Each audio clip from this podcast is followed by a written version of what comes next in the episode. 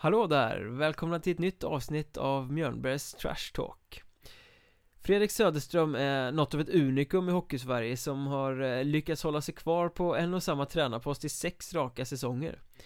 I dagens avsnitt av den här podden berättar eh, Oskarshamns underfundige ledare om sitt ledarskap, om eh, ensamheten som kommer med nomadlivet som tränare och hur det kan vara att vara ett känt ansikte på den lilla ort där man verkar det blir ömsom djupt, ömsom kul när vi reder ut huruvida Mats Valtin är en kepskille, sörjer att ironi tycks vara en eh, utdöende konstart och diskuterar och känner sig otillräcklig som person lika väl som framtida chefsambitioner. Det blir en podd om klavertramp och kärlek vid oväntade tillfällen. Vill ni kontakta mig? Då gör ni det i vanlig ordning genom att mejla mikael.mjornberg.se Ni kan skriva till mig på Twitter, det heter att Eller så letar ni upp Facebook-sidan som heter Mjörnbergs Trash Talk. Numera har ju podden dessutom ett eh, eget Twitterkonto som ni hittar via att Mjörnbergpodd och eh, Mjornberg podd ska jag säga. Och eh, där kan ni också eh, interagera och kommer få en hel del eh, lite mer extra bonusmaterial och sånt framöver. För dessutom så har jag hotat upp eh, poddsajten mjornberg.se och eh, den har fått en ansiktslyftning samtidigt som eh, det kommer dyka upp bonusmaterial, artiklar och sånt där framöver. Poddarna hittar ni ju där, lika mycket som på iTunes, Acast och sådär, det vet ni redan men nu släpper vi loss mannen som skulle kunna föra ett samtal i en smärre evighet Fredrik Söderström Trevlig lyssning Idag befinner jag mig i eh, Småland och har bilat ner längs den eh, hemska E22an, världens kanske tråkigaste väg och eh, landat i Oskarshamn där jag sitter med en välbekant herre som klingar eller lystrar till namnet Fredrik Söderström Hej! Kul att vara här! Kul att ha dig här, välkommen till Oskarshamn Ni eh, måste också ha dött på E22 några gånger, uttråkningsdöden Många har pratat om det, jag vet att eh, Niklas Gide hade det som tes när Viasat hade Hockeyallsvenskan hur besvärande det var att åka hit och jag tror ibland också att det är till vår fördel eh, rent sportsligt för att det är många lag som suckar och stönar över vägen hit så att eh, den skulle behöva ett lyft. Jag är inte ensam alltså? Nej, verkligen inte. Vad gör man för att liksom härda ut den? För ni åker ju den ganska många gånger per säsong. Ja, alltså vi åker ju egentligen bara eh, åt eh, två olika håll. Det lät eh, simpelt men det är det också. Vi, allra flesta gångerna så är det ju via Västervik, Valdemarsvik, Söderköping, Norrköping. Så den där har det blivit ett antal gånger. Och den, men det, det är ju som det är. Det går, det, vad är alternativet? Det är att stanna hemma. Så att eh, eh vi har vant oss tror jag. Men man känner ju när vi reser på nätter och så hem, det blir ju rätt ofta så. Om man försöker blunda så, så kan man nästan känna att nu är det den där kurvan precis innan Västervik. Eller nu är det den där långa uppförsbacken eller så. så det, men vi blir vana. Ja, man brukar lära sig en väg när man åkt den ganska många gånger. det är lite så. Men vi sitter här i någon sorts eh, restaurangdel i eh, BG Hockeycenter som mm. det heter numera. Jag tänker mest på Bee Gees och Stayin' Alive och sådär. När, eh, det är en bra låt i och för sig. Är det något disco här? Ja, men ibland blir det tryck här ska jag säga. Det, det, vi har ju en, en restaurangdel som bara används i samband med matcher. Det är inte så att det är lunchservering i, i vardagen. Men det är lite Ladies Night ibland här. Det är festligheter i samband med vissa matcher, då kan det bli ett fantastiskt tryck. Det är lite sån typ av människor som finns i och runt hockeyn här som är känslomänniskor. Så, så går vi bra och det går bra en fredagsmatch hemma, något halvtaskigt domslut, fysiskt spel och vi vinner. Då, då jädrar är det fest, det kan jag lova. dig. Ja, då sluter kommunen upp också i hallen? Ja men det, det, gör de. Alltså, jag tycker vi har bra publiksiffror. Sen är allt relativt. Vi vill ha ännu fler människor hit. Men i, i, liksom i de arrangemang som vi har och haft genom åren som jag har varit här så tycker jag att det är en, en häftig uppslutning. Um, man pratar ju ungefär 10% av befolkningen i, i Oskarshamn som kontinuerligt går på hockey. Ja, det är Mer än på många andra ställen i alla fall. Det är kanske inte Tingsryd men det är Nej men för oss är det bra. Det där tror jag också man ska ha med sig allt resonemang man har. Att det är ju en fråga om liksom hitta sina perspektiv. Och hockeyn i den här stan är ju relativt ny. Man har ju eh, den, den tid man pratar kanske mest om är ju 90-tal och när man tog sig från tvåan och uppåt. Eh, då kanske vi inte pratar om att kvaliteten var så bra men det var väl upplevelsen. Den här resan när man köpte stjärnor till höger och vänster ja. och, och, satsade för kronor som kanske inte fanns men lyckades. Så var det och det har väl vi fått släppa med oss ända till modern tid så att säga. Och dessutom var det ännu fler. Jag, jag gick en tränarutbildning med Arto eh, Blomsten förra sommaren som är på Simor idag. Han berättade om att han var och träffade IK Oskarshamn, om det här måste ha varit 90-talet, på parkeringsplatsen utanför sjukhuset. Då hade man något stort förslag. Då kom ju han liksom från högsta nivå. Så att jag tror man var ganska vilda på den tiden. Så gick det inte till när de plockade hit dig? Nej, fullt så, så spännande var det inte. Även om vi hade velat uppleva det kanske. Bigis förresten, hur är egna musikintresset? Hörru, jag, är, jag var livrädd att du skulle fråga om det eftersom jag vet att du är duktig på musik. Jag är ytterst begränsad. Jag, jag har ingen egentlig relation till musik och det där är, när man säger det till folk ibland så, så, så ser jag hur, hur man uppfattas som en idiot. Alltså alla människor tycker musik är viktigt och jag kan tycka om musik men jag har, lyssnar aldrig på musik hemma eller åker jag bil så lyssnar jag hellre på, på radioprat än på musik. Men eh, sen kan jag tycka att musik är, är vackert och fint och, men jag har inte något sådär extremt intresse. Men vad, du har inte fått med dig hemifrån då? Jag tycker inte det är konstigt alls. Det är väl liksom, alla har sina egna intressen men... Men, eh. men jag tror att det kommer lite hemifrån. För jag har, jag har två äldre systrar, jag har en lillebrorsa, jag har morsan och farsan. Musik har aldrig varit särskilt stort hemma hos oss. Eh, och jag hade inte någon sån period i min ungdom där jag skulle sätta hårt mot hårt mot föräldrarna och spela hårdrock och liksom bara klä ut mig eller utan musik har man när man är på trevligheter, gå på konsert kan man göra men, men annars är, är det liksom inte riktigt med mig. Men sen lever man ju i en miljö där det är mycket musik runt. Alltså ett omklädningsrum är ju väldigt, väldigt mycket musik. Även om jag tycker att det har blivit mindre.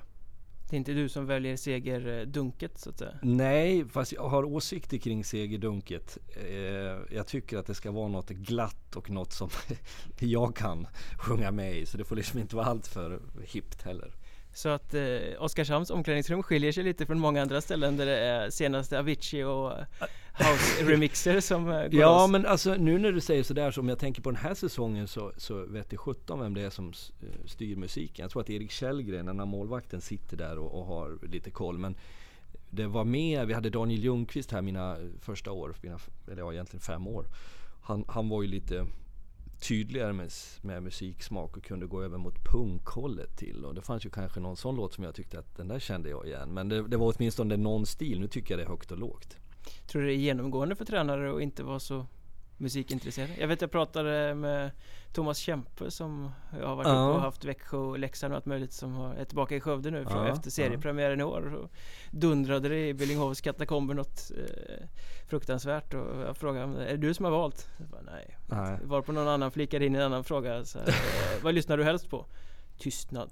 ja, ja, en munter gök. Eh, nej men jag kan, jag kan hålla med lite grann i, i det att tystnad är ganska befriande ibland. Men samtidigt så ser jag vad musik kan göra med folk. Och det kan jag känna själv när jag, om jag motionerar. Nu gör jag det lite för sällan. Men jag kan tycka om att ha musik i öronen om jag är ute och joggar till exempel. Men då, då är det ju, då kan jag vara jag ska inte säga att det, det liksom är så modern musik men det ska vara den typen av musik som piff gör dig pigg. Det ska ju vara tryck i grejerna. Eh, men ja, Segersång. Jag vet att vi hade för något år sedan jag tror att det var Jonathan Jonsson som är i Tingsryd idag. Han, han, jag förknippar den med honom. Det var Vad har du under blusen Rut? Den spelades när vi hade vunnit matcher. Och då var min första reflektion att det skulle, skulle kunna uppfattas som Sexistiskt ja, eller? Eh, och det var någon TV-match där de kom in då efter. Men det, det är ju det är kanske att ta det ett steg för långt. Den låten har jag faktiskt hört spelas ute som underhållningsmusik mellan avblåsningar i vissa hockeyhallar.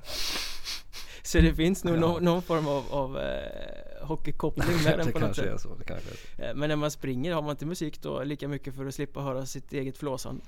Jo, även om jag kan gå igång på mitt eget flåsande. Det lät Det låter jävligt. väldigt märkligt. Ja, men alltså, eh, det handlar ju om att ta ut sig och, och, och just det där flåset man har då är ju ett, eh, ett livstecken också. Skulle det vara helt tyst så, så vet man inte om man lever. Men det kanske är sant eh, musik tar bort lite störningar. Jag funkar ju så jag måste ha musik eller podcasts och vrida upp det jättehögt för att ja. slippa höra mig själv för annars så sätter ju liksom det här mentala igång. Du orkar inte. Du orkar inte, hör du inte hur du flåsar? Du orkar aldrig. Nej, för att det är det jag kan tycka om att utmana med mig själv lite grann. Att man, att man kanske hör det där och tvingas uh, tävla med sig själv. Jag vet inte. Det är kanske därför du håller på med sport och inte jag. Det kan vara så enkelt. Du kollar inte på Så mycket bättre? Vet du att jag gjorde det för ett par år sedan när det drog igång, då tyckte jag att det var några bra år. Sen har jag tappat och det berodde tror jag mycket på, visst är det lördagskvällar? Mm. Vi har haft genom åren ganska mycket lördagsmatcher och då har det som ofta är senare start så jag har helt enkelt missat. Men till och från, nu är det hockey på tv de där kvällarna också man tittar på. Men eh, jag tycker om eh, alltså, artisterna som är med där nu kan jag ju tycka är bra. Så det borde vara bra. Så jag får ta igen det kanske. Jag måste ju osökt komma till det bara. Jag tycker att du är våldsamt lik Magnus Carlsson från Whipping Willows. Ja men jag har ju fått det till mig. I divers, han och Peter Settman, de två överöses jag med att jag ska vara lik. Eh, men jag trodde inte att det var den Magnus Karlsson. Tror du på eh, dansbands... Ja, när jag läste namnen bara en gång i tiden tänkte jag, jaha, får han vara med där? Eh, finns det inga gränser höll jag på att säga. Men, ja.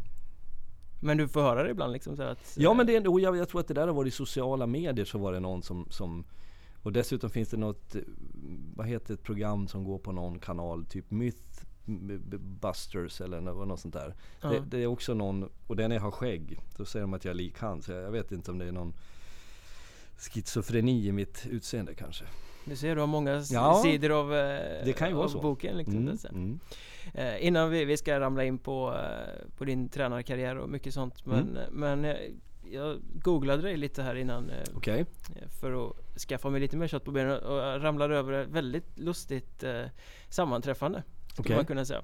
Eh, googlar man ditt namn eh, så kommer det, i alla fall när jag gjorde det, några söksidor bak. Det kommer ju alla lyssnare göra nu bara för att se om det fortfarande är så. Eh, så kommer det upp två träffar efter varann. Mm -hmm. Eh, först kommer det här Youtube-klippet av eh, presskonferensen där du och Mats Valtin eh, ryker ihop uppe i Umeå eh, och har en liten beef. Och träffen direkt efter det är alltså en Flashback-sida med rubriken Man hittat död utanför Umeå, mordet på Fredrik Söderström. Oj! den kopplingen har jag inte sett. Det, det här får du bekräftat att jag inte googlar mig själv för det gör jag faktiskt inte. Men Jaha, jag såg bara ett tv-program häromdagen om någon kvinna som hette Söderström som hade blivit mördad uppe i Örnsköldsvik för 20 år sedan som de jagar någon men det visste jag inte. Jag trodde du skulle komma in på att det finns en fotbollsspelare som heter Fredrik Söderström. Ja det gör det, gör det också. Mm. Eh, det är Dess, de första träffarna. Dessutom från Dalarna. Mm. Men just det att de där kommer efter varandra. Det blir ja, ofrivilligt komiskt på något sätt. Ja. Det var inte du. Nej det var inte jag. Nej, det, det, var någon missbrukare som det, eh, okay. delade samma namn. Men, ja du ser. Eh, men den presskonferensen får du också prata om ofta. Ja den ligger ju kvar i folks minnen. Sen blir det ju Det där har ju blivit någon form av underhållning. Jag såg att Roger, och, Roger Rönnberg och, och Bert eh, rök ihop här igen i helgen. Även om det är lite teater i sånt där naturligtvis. Men då, då poppar det där alltid upp och så är det någon som tycker att ja, men det där är lite kul. Kommer ni ihåg den där? Så den lever ju kvar. Eh, jag ska säga att jag såg den där presskonferensen med Valtin själv för första gången på en fest för ett par veckor sedan. Ja, då är det underhållning igen där. Ja, eh, och då, då... Eh, för jag har inte tittat på den. Och jag har haft liksom min bild av den. Och när jag såg den så blev jag lite generad. För jag tyckte att att det var onödigt från båda två. Men så kan det väl vara. Men hur mycket teater är det i, i den stunden? Där och då är det inte det minsta teater. Det är bara ilska ja, liksom? Ja, ja, det är ren och skär ilska. Sen tror jag att jag i den situationen blev lite paff. Alltså det, det enda jag har som jag minns, och det kan låta för, för, förminskande eller förnedrande mot Mats, så det är inte min tanke. Men det enda jag funderar på när han är som argast är varför har du keps på dig inomhus? Du är lika gammal som min pappa nästan. Och det var den liksom som jag hade på tungan som jag är glad att jag inte sa. För nu framstår jag ändå som ganska diplomatisk och, och sund när jag tar skiten utan att hugga tillbaks. Men, men i mitt huvud snurrade det där med kepsen. Den där kepsen hade han ju hela säsongen. Ja, Alltid, jag tror att det, det måste hans... varit någon sponsgrej. Den var det fantastiskt tror jag också. ful. Ja, oerhört ful. Eh, men eh, hans det, för så där kan ju jag vara också, det ska jag erkänna. Jag har mina grejer på mig med, med, vissa strumpor för att man vinner matcher och så. Men keps har jag inte på mig så ofta. Men Mats Valtin är ju inte en kepskille heller. Nej, det förstärker ju bara intrycket av att han är farlig i den där, i den där, vid den här presskonferensen. Intrycket blir liksom den där mannen med keps som går på, på han med, jag tror jag har slips på mig också. Så det, men som sagt känslan var liksom, varför har du keps inomhus? Men du säger att du googlar inte dig själv. Nej. Är, är det för att du tycker att det är lite genant med den här typen av grejer? Ja men det tycker jag. Alltså jag, jag har inga problem med att synas och höras i egenskap av att vara hockeytränare. Jag tycker till och med att det är mitt ansvar mot klubben att vara en bra ambassadör. Och då måste man ställa upp i olika sammanhang och föra sig. Och jag har också lärt mig att det som jag säger påverkar människors uppfattning och bild av klubben och av laget. Och därför så, så min kommunikation är väldigt viktig. Men jag har svårt att se, se mig själv, höra mig själv. Jag tycker jag har en en märklig röst. Alltså det tror jag kanske folk överlag. Sen finns det de undantagen som... som du kommer inte lyssna på det här i efterhand alltså?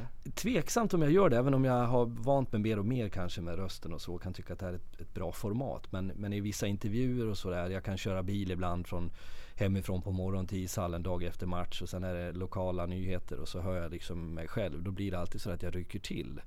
Eh, lyssna går dock bättre än att titta.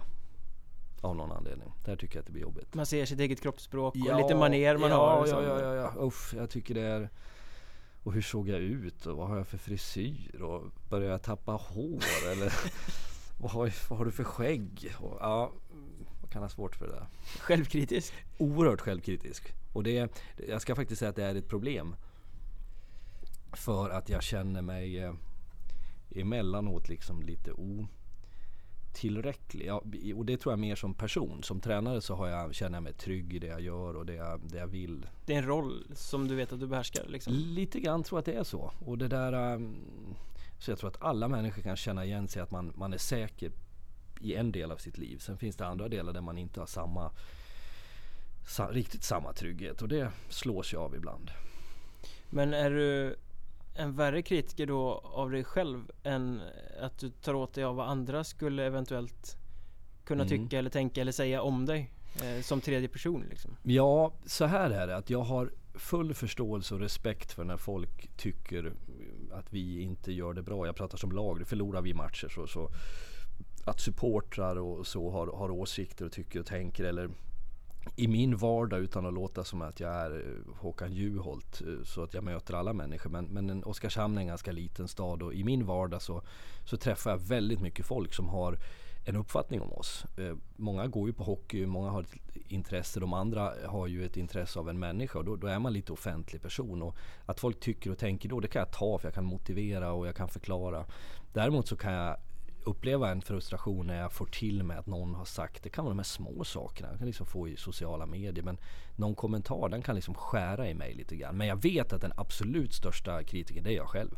Efter en förlorad match så jag har blivit bättre på det men det är fortfarande att jag ältar och då, då har jag ofta en utgångspunkt från mig själv. Varför gjorde vi så här? Borde jag ha sagt så där? Kanske skulle jag spela hand med hand. Och det tror jag är sunt till en viss gräns. Men, Ligger du sömnlös då? Över alltså små inte, detaljer liksom? Det, det faktum är att idag är jag bättre på att sova efter en förlust än efter en vinst. För att när vi har vunnit så, så bubblar det lite mer i mig. Men på det stora hela sover jag alldeles utmärkt. Men just att jag kan hänga upp mig på någon liten detalj. Och det tror jag är för att ibland är det liksom lättare att, att skära sig själv än andra. Det lät hemskt det där men alltså tar, jag ut det på mig själv så, så, så, kan jag påverka det än att jag ska lägga det på någon annan. Men det är just det sportsliga då också. Men det här att du inte är helt bekväm själv. Jobbar du med det? Nej men vet du att det kan också låta lite märkligt men så sent som i dagarna här så hade jag funderat på att jag skulle vilja prata med någon. Eh, nu låter det som att någon ska ringa och söka hjälp till mig. Men jag pratar inte om en psykolog eller så. Utan jag tror att jag skulle behöva någon utanför hockeyn som man kunde prata. Eh, och då menar inte jag en, en, en sambo, en fru, en, en, en granne. Utan någon människa som är mer professionell. Där man får chans att resonera kring lite större frågor. Någon form av bollplank? Ja, någon liksom mentor. Så. Mm. så för, för, vi har ju, det ska jag säga, jag har fantastiska kollegor både på, liksom, bland tränarna, Daniel och Nisse, men materialare, alltså människor runt laget där vi pratar på resorna. Vi sitter på flyget och på bussen och på hotell och, och det är fantastiska samtal. Men då är det ju, då delar vi samma öde. Att få sitta med någon som är professionell utifrån ett större perspektiv. Någon som kanske inte ens bryr sig om hockey? Helst av allt ska det vara någon som inte bryr sig om hockey alls. Jag har en, en, en, en tjej som jag eh, hade, hade ihop det med en gång i tiden som, som finns uppe i Nyköping som jag har tät kontakt med än idag. En jättebra kompisrelation kan vi kalla det. Och hon är totalt ointresserad av att prata om hockeyn. Vilket innebär att har vi förlorat en match så ringer min telefon och det är hon så svarar jag med glädje för då vet jag att jag får prata om någonting helt annat. Hon vet inte ens att ni har spelat? Hon vet inte det. Och, och det bekommer inte henne. Och det, det, tycker jag är ganska behagligt mot att få de här samtalen och smsen att fan det var synd att ni torska. Varför gör ni inga mål i powerplay? Alltså, det gör ju välmening från folk. Borde ha spelat honom i sista powerplayet istället. Ja, där. lite så. Så att eh, jag kan tycka att det där är skönt ibland att prata av sig. För jag tror att perspektiven är viktiga. Jag tror liksom att för alla idrottande män och kvinnor och ledare så blir man för insnöad på sin grej så tror jag att man att det, det spricker. Ja, någonstans så blir det ju för analt eller vad man ska säga. Man liksom snör in fullständigt och Ja. så blir det ramar och tunnelseende till Ja. slut. Och jag tror att man blir begränsad i, i det. För, för ett antal år sedan så var det sådär, då var jag så oerhört frustrerad och besviken när vi förlorade matcher. Så jag fick alltid, då kom jag hem så tittade jag gärna på något så här inslag på nyheterna om barn som svälte i Afrika. Så kunde jag liksom känna att det är nästan så att de har det värre än mig. Men det är fan knappt alltså. Och då har man ju en sjuk syn på det. Samtidigt så vill jag inte komma till det att det sa jag senast igår kväll när jag pratade länge med våran sportchef Roger Jönsson att hade liksom bulat ihop mig hela helgen här efter matchen i fredags och tyckte att, att det var eh, segt. Men den dagen jag inte bryr mig om resultaten då, då, då ska jag ju börja köra buss eller vara doktor eller göra något annat i livet. Ja, passionen och liksom lågan måste ju finnas där. Ja, den, den, den, det är ju det som driver mig egentligen. Och sen kan jag ibland känna att den här generationen killar som har kommit upp mer och mer är har lättare att ta en förlust på ett sätt. Alltså de har inte samma man släpar inte med sig besvärligheterna hem. Sen säger ju inte jag att det är det som är sättet. Men jag kan ibland bli frustrerad att jag är den som känner mig mest besviken över en förlust. Sen tror jag inte att killarna inte är besvikna för det, det ska gudarna veta att de är. Men ja, Fast ja, kan väl ha lite förståelse för det där också med tanke på om man spelar 52 omgångar och Ja. vet att match borta i Umeå i pissgrå Mm. november det spelar inte så himla stor roll i slutändan ändå. Liksom. Någonstans får man ju välja sin besvikelse. Ja, Kanske, men det, kanske, det kanske kidsen är bättre på då. Ja men det tror jag att de är. Och, och, och de har liksom eh, kortare syn eh, på, på något sätt. Och det, det behöver inte vara av ondo. Absolut inte. Och jag, jag behöver fortfarande jobba med mig själv och min liksom, besvikelse och frustration. För den får ju inte förstöra dagen som kommer. För att det som är, om jag pratar väldigt eh, banalt så är det det som är gjort är gjort. Den är spelad, den kan vi liksom inte komma åt. Men där, där har jag tycker jag blivit bättre. Att jag kommer, kommer jag till träning imorgon efter så, så då är det ny energi. Men nu, nu när vi spelar in det här så har ni ju ganska nyligen varit och förlorat i Umeå. Ja. Eh, Då är det ju lång resa hem. Den är Eh, fantastisk Är, lång. är det en lång process då? Där man, Ja, när det- man ältar? Det är den och jag känner att jag blir, jag blir kort, jag blir less, jag blir, blir besviken. Samtidigt så kan jag tycka att som tränare så har man ett ansvar att vara den som, som liksom går främst och går först i ledet och, och tar lite smällar. Och jag tror också, jag brukar jämföra oss tränare med med flygvärdinnor eller personal på flygplan. Jag hade en gång ett, ett samtal med Eh, Stefan Öhman i Björklöven idag. Eh, han spelade här två år. Hans fru Katja som är finlandssvenska är, eh, jobbade då inom flyget. Hon var flygvärdinna. Och så pratade vi på en lunch en gång vid ett gäng som kom in på hur det var att jobba i luften. Och, och då sa hon apropå flygrädsla att titta på personalen. Eh, om vi liksom fortfarande ler och är glada och serverar kaffe så, så kan du vara lugn. Sitter vi fastspända och skakar så, så kan du nog vara lite oroad. Och någonstans är det samma sak med mig som tränare. Att jag måste ju vara rakryggad. Jag måste stå upp för killarna. Jag måste försöka föda dem med en tro på livet. För de tittar på mig. Om jag ser uppgiven ut och inte tror på det så tror jag att det är lätt om man hänger på. Blir lite mer extra bly på deras axlar så att säga. Ja, och det kan jag tycka att jag har en, en skyldighet att försöka lyfta från deras axlar. Det är bättre att man, man skäller på mig eller att jag tar på mig en förlust. Sen vet jag att smarta människor tänker ett steg till att vad fan kunde han ha gjort där och då? Men, men det känns ganska befriande ibland att kunna få säga det i alla fall. Men du, du nämnde här nyss eh, bollplank, att det vore, var hittar du det? Tror du? Om, om du liksom bestämmer dig för att gå ut och Ja, men, att hitta någon? Om du inte söker det professionellt Ja, utan... fördelen med att leva som jag gör och har gjort under ett antal år i hockeyns värld, man har flyttat runt lite, är att man träffar på väldigt mycket folk. Det kan ju vara en sponsor, det kan vara någon som är lite intresserad av hockey, det kan vara någons eh, fru eller man. Så att jag, jag har ju lärt känna väldigt mycket människor. Det finns många kloka människor. Men jag tänker mig att om man skulle ha sittningar som mer var det är ju kanske kopplat mer till ledarskap och till, till självkänsla och sådana saker. Ehm, så, så jag vet inte, jag har inte någon runt hörnet. Det kanske finns någon vettig människa som lyssnar på det här som hör av sig och säger att fan, hör av dig till mig så kan vi surra. Men jag får ofta frågan och det ska jag säga att det är många människor som öppnar upp sitt hjärta och säger att vill du men då är det ofta kopplat till att vill du komma på, på middag hos oss eh, så kan vi sitta och prata lite grann. Men då, där har jag också sådana grejer som jag har blivit jag, jag, tycker om när jag blir bjuden någonstans och det inte är hockey. Mm. Eh, det är inte länge sedan jag var på ett, ett eh, ställe här i, i stan och hamnade bredvid två äldre kvinnor, en 50, en 60 kanske, jättetrevliga som vi hamnade vid samma bord som, som mitt sällskap. Eh, och så började vi prata lite grann och så frågade den ena kvinnan vad jag, vad jag jobbade med. Och jag var så glad att inte hon visste vem jag var. För annars blir det så i en sån här liten stad att folk har liksom koll. Även om de inte bryr sig. De kanske tycker att hockey är värdelöst. Men de har läst vet, tidningen någon gång under ja, de sex Ja men så är det. Och man blir ju offentlig. Så, så, jag blir alltid så glad. Så att jag liksom lyckades prata bort utan att säga vem jag var. Sen gick jag på toaletten och då hör jag när jag går iväg att en, en, en kar en bit bort liksom säger till den här kvinnan att men är du helt dum i huvudet? Ser du inte vem det är? Vilket gav henne dåligt samvete. Så när jag kom tillbaka så skulle hon börja prata en massa om mitt och hockeyn som jag kände var att fan nu förstör den här karln allting. Jag, jag, tycker att det är befriande så att därför kan jag tycka om någon som inte bryr sig om hur det går för oss. Blir man ensam som tränare?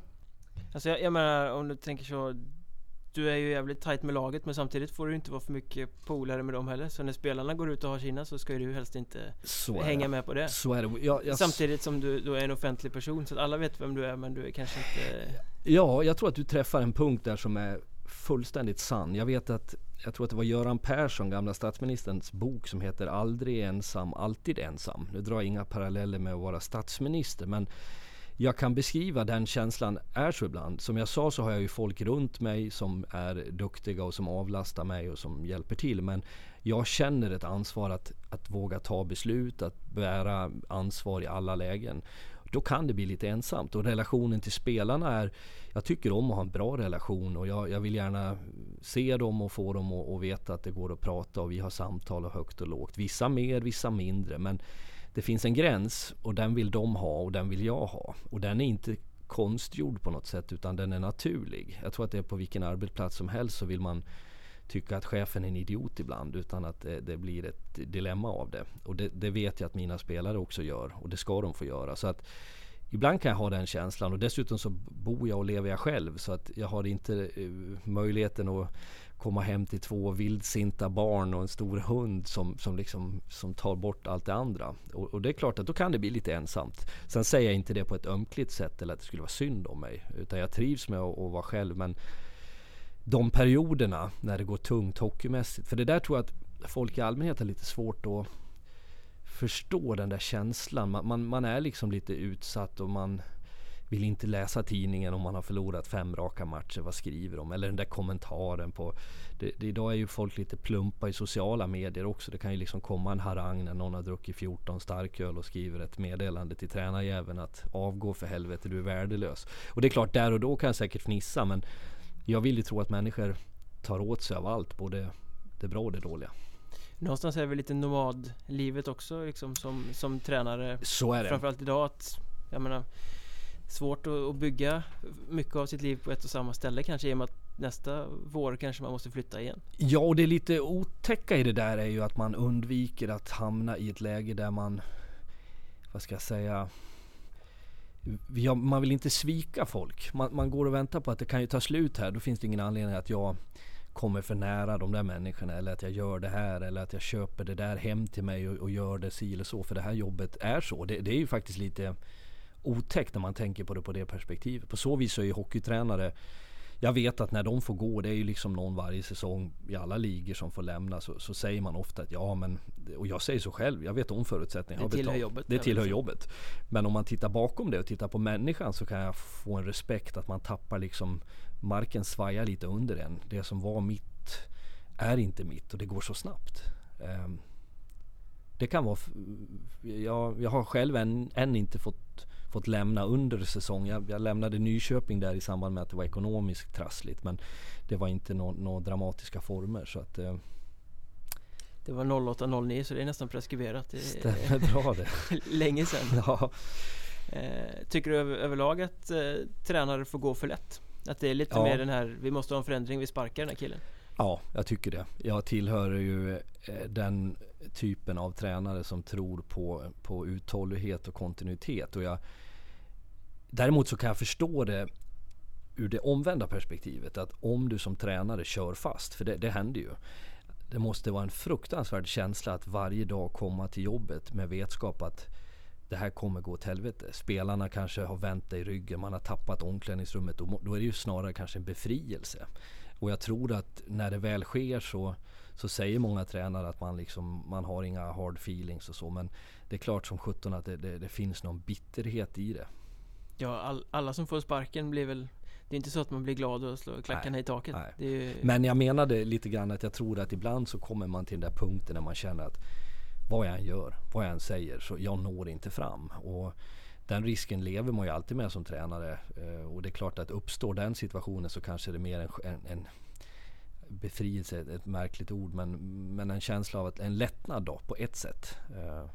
Fast det är klart att det är så, men i många fall när sp tränarna sparkas så är det kanske inte riktigt där man hamnat utan snarare att någon klubbledare någonstans tycker att vi måste göra något. Jo, men vi, vi måste visa för våra supportrar ja, och sponsorer att vi gör något. Det är precis så det är och där faller man ju för trycket. Och jag kan säga att hade jag inte haft det stödet jag har i, i Oskarshamn genom de här åren så finns det ju säkert fyra, fem tillfällen där, där jag rimligtvis hade fått sparken. Eh, men nu har den här klubben valt ett lite annat tänk och istället när det har, har brunnit till och när det har varit tight så har man sträckt ut en hand och sagt vad kan vi hjälpa till med? Ska vi Ska ni gå ut och käka med laget? Ska vi se över någon, någon behöver vi värva någonting? Alltså vi har satt oss och, och, valt det spåret istället. Så att, men jag tycker generellt att det är ett misslyckande när man gör sig av med en tränare. Jag tycker att ansvaret många gånger ligger på på, på sportchef eller vem som nu har rekryterat tränare. Att man, där tycker jag att man är dålig. Man jobbar bra på att titta på typ av spelare man ska ha.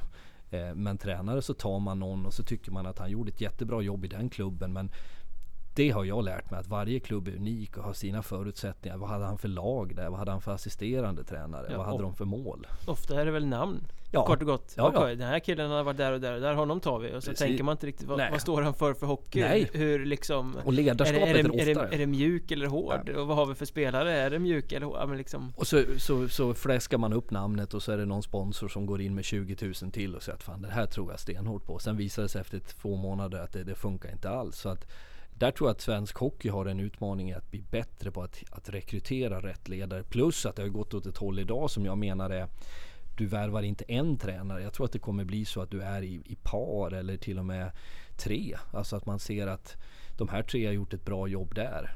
Finns det möjlighet att få de här till den här klubben? För att då kan de förändra. För ensam blir du, du får slåss mot så mycket om du kommer helt själv.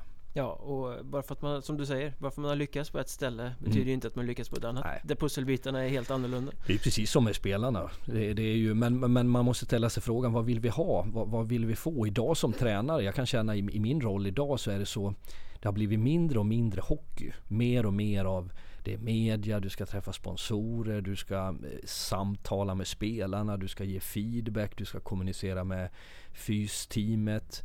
Eh, det som för, liksom förr i tiden var att rita på en tavla och säga nu kör vi grabbar är ju så mycket mer komplext idag.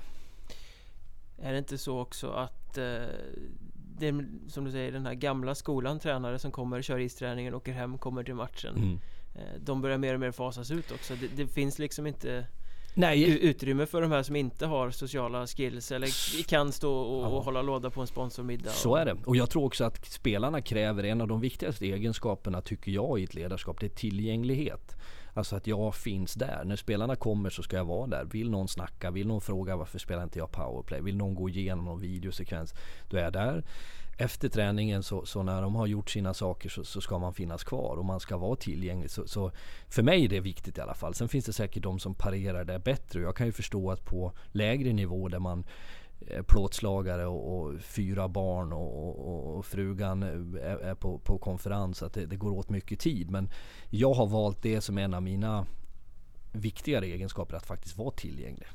Du betraktar dig lite som en players manager? Eh, det här uttrycket som man använder i amerikansk idrott. Ja. Det vill säga en tränare som är lite på spelarnas nivå. Ja. Väldigt lite stå och peka och hierarki utan ganska mycket Jag försöker det. Sen, sen har jag lärt mig att man behöver ju ibland eh, sätta ner foten, alltså och, och, ta över kontrollen igen. Och det kan jag känna att spelarna emellanåt förväntar sig. Vi har haft en del sådana samtal med, med årets trupp där man tycker att när det börjar svaja lite grann så, så, så, vill man att vi återtar kontrollen. Så att det är en balans i det där. Men jag tycker också att det, det är fel när man som tränare styr så pass mycket så att man fråntar spelarna ansvaret. Inte bara där och då för resultaten utan också för spelarnas framtid. För jag tror att de som lyckas bäst är de som, som har kontrollen över sig själv. Och att man vågar ta beslut, man vågar stå för konsekvenser. Man, det tror jag är viktigt.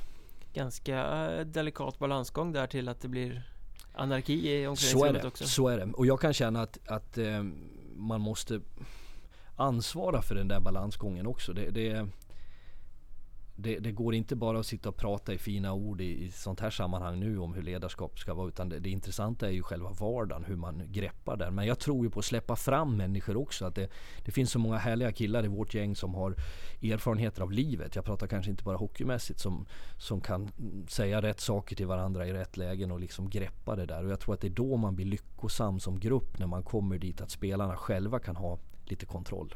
Ja men att man liksom lyfter varandra på något sätt. Ja. Och att även kritik. Jag vet inte om du såg Wikegård hade något smärre utbrott i simor studion här efter. Ja, att det har han väl varje ja, omgång ja. Men det här var, det här var, såg jag och jag, jag, såg om det och jag visar faktiskt det för killarna. Vi hade ett, ett långt snack här för inte så länge sedan. Jag tror att det var Eldebrink som började prata om att Rögles bekymmer var att spelarna inte tog varandra och sen kom Wikegård in och började prata om att eh, ja, om man kladdar med pucken, om man inte fick ner den djupt så, så, kommer jag köra på det. Jag kommer köra på det som han pratade då liksom, och, och gasa på, på, på tre mot tre. Jag kommer köra ihjäl dig. Eh, det kanske är att ställa det på sin spets men jag tyckte det var intressant för att det klimatet tror jag är det som fostrar bäst. Det vill säga att man åt båda håll. För att om jag som tränare talar om för min spelare att fan vilken bra match du gjorde idag. Så vet jag att han blir glad. Men han vet också att jag har betalt för att säga det. Kommer det från kamraterna, samma kamrat som kan tala om att om du inte backcheckar bättre, då jävla kommer jag att fläska till dig. Så tycker jag att det är rätt tes. Sen behöver, ska det naturligtvis inte vara fysiskt eller det ska inte vara elakt. Men den här ärligheten och uppriktigheten tycker jag emellanåt saknas. Det brukar ju pratas också om att lag där det slåss på träning och sånt där och hettar till ibland är lag som mår bra. Ja, och det där vet jag att hur jag än säger det så är det alltid någon som tycker att det där låter fel. Det kan väl aldrig vara bra. Och jag vet att jag pratar ibland ut och föreläser på lite företag om ledarskap. Och det är lätt för mig att säga. Eh, pratar jag för, för, för bankpersonal så kanske sätter man Liselott i källaren och räknar mynt. För hon har varit dålig så kommer facket. Klipper man till varandra på kontorsplan två kommer polisen. så kommer polisen. Medan vi i idrottens värld säger att men det, så ska det vara. Men det som man ska komma ihåg för hockeyn och det jag tror vi menar när vi pratar om att det ska vara känslor och det smäller. Det är att en, en träning som den vi hade idag. Pulsen är hög, det är 60 minuter ungefär på is. Du, du tar ut dig fullständigt, då kommer också de här um, känslorna fram där du blir förbannad. Du tävlar om en puck en mot en, du smäller någon i hörnet. Det är klart att då kan du sopa på varandra och då menar inte jag i skadligt syfte utan det, det du, du bröstar upp det och det är inte fråga om att det är killar. Det gör tjejerna som spelar hockey och fotboll också. Det, det är inte liksom en könsfråga utan det är en fråga om att du, du tävlar. Idrottsmentalitet på något Så sätt. är det. Och den finns hos oss men den finns inte på banken och på, på landstinget såklart. Och den kan jag tycka att det har blivit mindre av på eh, träningar i, generellt, i, i sporten, i sporten generellt? generellt. Jag tror att, men det är, det, vi är ju barn av vår tid. Ehm, och, och, det är ett mycket större bekymmer. Det är liksom en, en, hela samhället. Det är väl likadant i, när man pratar med folk som jobbar i skolan eller eh, går ut på stan. Det kanske är liksom ett, ett, dumt resonemang men det jag fått berättat för mig före min tid, liksom den generationen över mig, så var du på Folkets park i Vansbro och så slogs du om någon kvinna där så, så, så klappade jag till dig och när du föll så hjälpte jag dig upp. Idag när jag går hem, om jag har varit ute på restaurang och klockan är sent så, så går jag liksom en omväg för att jag inte ska riskera att möta någon unga grabbar som frågar om jag har en cigg och när jag säger att jag inte har det så, så, så klipper de till mig och då är det inte bara en smäll utan då finns det värre grejer. Finns det en sån oro även i en liten ort som Oskarshamn? Så här? Ja det gör det. Det gör det absolut. Och jag, sen är inte jag ängslig eller orolig så. Men här kan jag ibland känna att det, det kan ju också vara lite kul att, skrika på någon som folk känner igen. Och jag tänker det med dig känner de igen så att det kanske Lite grann kan är det tänka mig att det gastas mer klockan 00.15 när du Så är det. Om jag, och därför så undviker jag helst de där offentliga platserna där och då. Och det är inte för att jag skulle vara någon celebritet utan rent generellt. Men jag vet ju att det är lättare då kanske om de känner igen mig. Sen har jag den gåvan att jag skulle förmodligen gå fram och fråga eh, om de ville ha en glass snarare än att jag skulle klippa till dem. Jag kan inte slåss. Fast fråga någon om du har en cigg och du frågar om det går bra med en glass Då eh, finns risken att det blir är mer än ett slag Jag är jävel att springa. Ja du hör ju ditt eget flås att då blir Ja, liksom bra, precis. bra drag på det Inga, po- inga poddar i öronen då.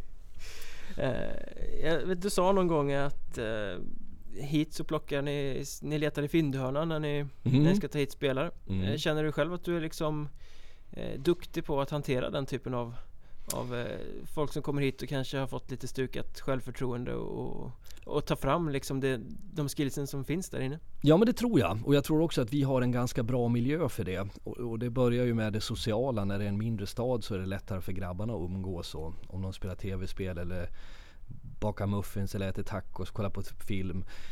Sociala umgänget är en viktig grund. Rent sportsligt så, så tycker jag att jag har den, dels det intresset men också den förmågan att, att liksom få människor att känna en, få en roll och få en, en, en chans. Och vi pratar ofta i de termerna hos oss att det låter kanske fel men, men kom hit och spela ett eller två år, bli jävligt bra så kommer du härifrån.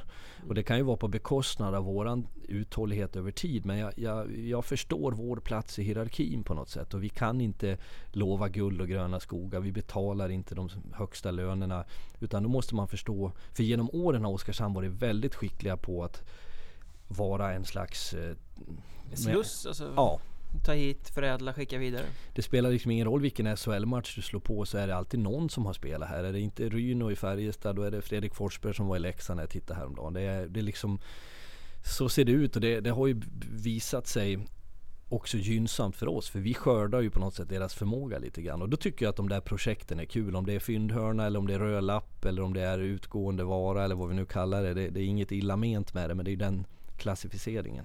Men är det inte lite tråkigt också att basa över ett sånt lag som man egentligen vet kanske inte ja, Det är klart att det går att ta sig vidare i hierarkin och näringskedjan men det ska ju väldigt mycket till. Ja, alltså det, ibland kan jag kittlas av tanken på att tänka att få det bästa laget för de mesta pengarna så att säga satta i min i famn. Det här laget är, ni ska vinna serien och ni ska gå upp. För då hamnar jag i en annan press också. Jag vet att det finns säkert någon som tycker att jag är feg som har valt den här typen av lag. Eh, jag, jag ser det inte på det sättet utan jag tycker att en tränares ansvar är att hantera det lag som man har och göra något vettigt av det. Ja det borde väl vara grundläggande för Ja, men jag, jag tycker tyvärr att många tränare ägnar sig åt att sucka och stöna och säga att vi borde, vi behöver två forwards till, vi måste byta målvakt, vi behöver ha en, en PP-back och det kan jag tycka när jag sitter och filosoferar i soffan. Men när jag kommer hit så, så är det är inte det intressanta. Vi har en sportchef som sköter den delen och så får jag hantera det lag som vi har. Jag håller helt, helt och hållet med dig där. Det har ju till och med varit den här säsongen i ettan, vi behöver ju inte nämna namn men Tränare som hoppar av med motiveringen att nej, laget var inte tillräckligt bra. Nej, det Eh, inte- det, det, kan jag tycka att men då får du väl för fan knyta näven i Ja. fickan och, och göra något bra av det i Ja. så fall. Det, det som är däremot är viktigt och den, den dialogen har ju vi. Vi har haft en så här långt ganska stökig säsong när det gäller spelare in och ut. Jag tror knappt att vi har startat två matcher i, lag, i, i rad med, med samma lag. Eh, och det, det, det påverkar ju liksom flowet och, och möjligheterna. Men så vi står ju inför ett läge där vi behöver fundera. Vi har någon långtidsskada. Hur, hur ska vi göra? Men det viktigaste för mig är att jag får ett klart och tydligt besked. Vi ska lösa något eller det blir inget. För de två olika spåren eh, förändrar mina förutsättningar lite grann. Och då måste jag ta hänsyn till det i tanken på hur spelar vi, hur matchar vi lag och så vidare. Och vem ska jag lyfta ifall det inte kommer någon? Ja. Eh, och hur gör jag att han är bäst förberedd för den eh, uppgiften? Så, så, är det. För att det handlar om att, att i en orkester så, så, om du ena dagen ska spela fiol och nästa dag sköta trummorna så är det två helt olika saker. Och du måste på något sätt förstå att du är olika bra på olika saker. Fast någonstans, det får inte bli för rollbaserat heller. Det får inte forma... Ni, får, ni får hit ganska mycket unga spelare. Det ja. får inte vara så att ni formar dem till att du är bara bra på att vara en powerplayback som ska stå och, och skjuta liksom. Så, nej men det är sant, men däremot måste man kanske rama in det lite grann och säga att det här är saker vi behöver. Du kan förgylla laget med din, eh, ditt skott. Ta det i det offensiva men vi prioriterar det defensiva spelet på dig. Men det är helt rätt, det är skillnad på att ha en vi har Jonas Living hos oss som är 33 som har spelat på hög nivå och som är, är, är skärpt och duktig. Han är ju mindre utvecklingsbar och påverkbar än en kille som är 19-20. Det säger sig självt. Ja, det skulle vara sorgligt annars ja. på något sätt.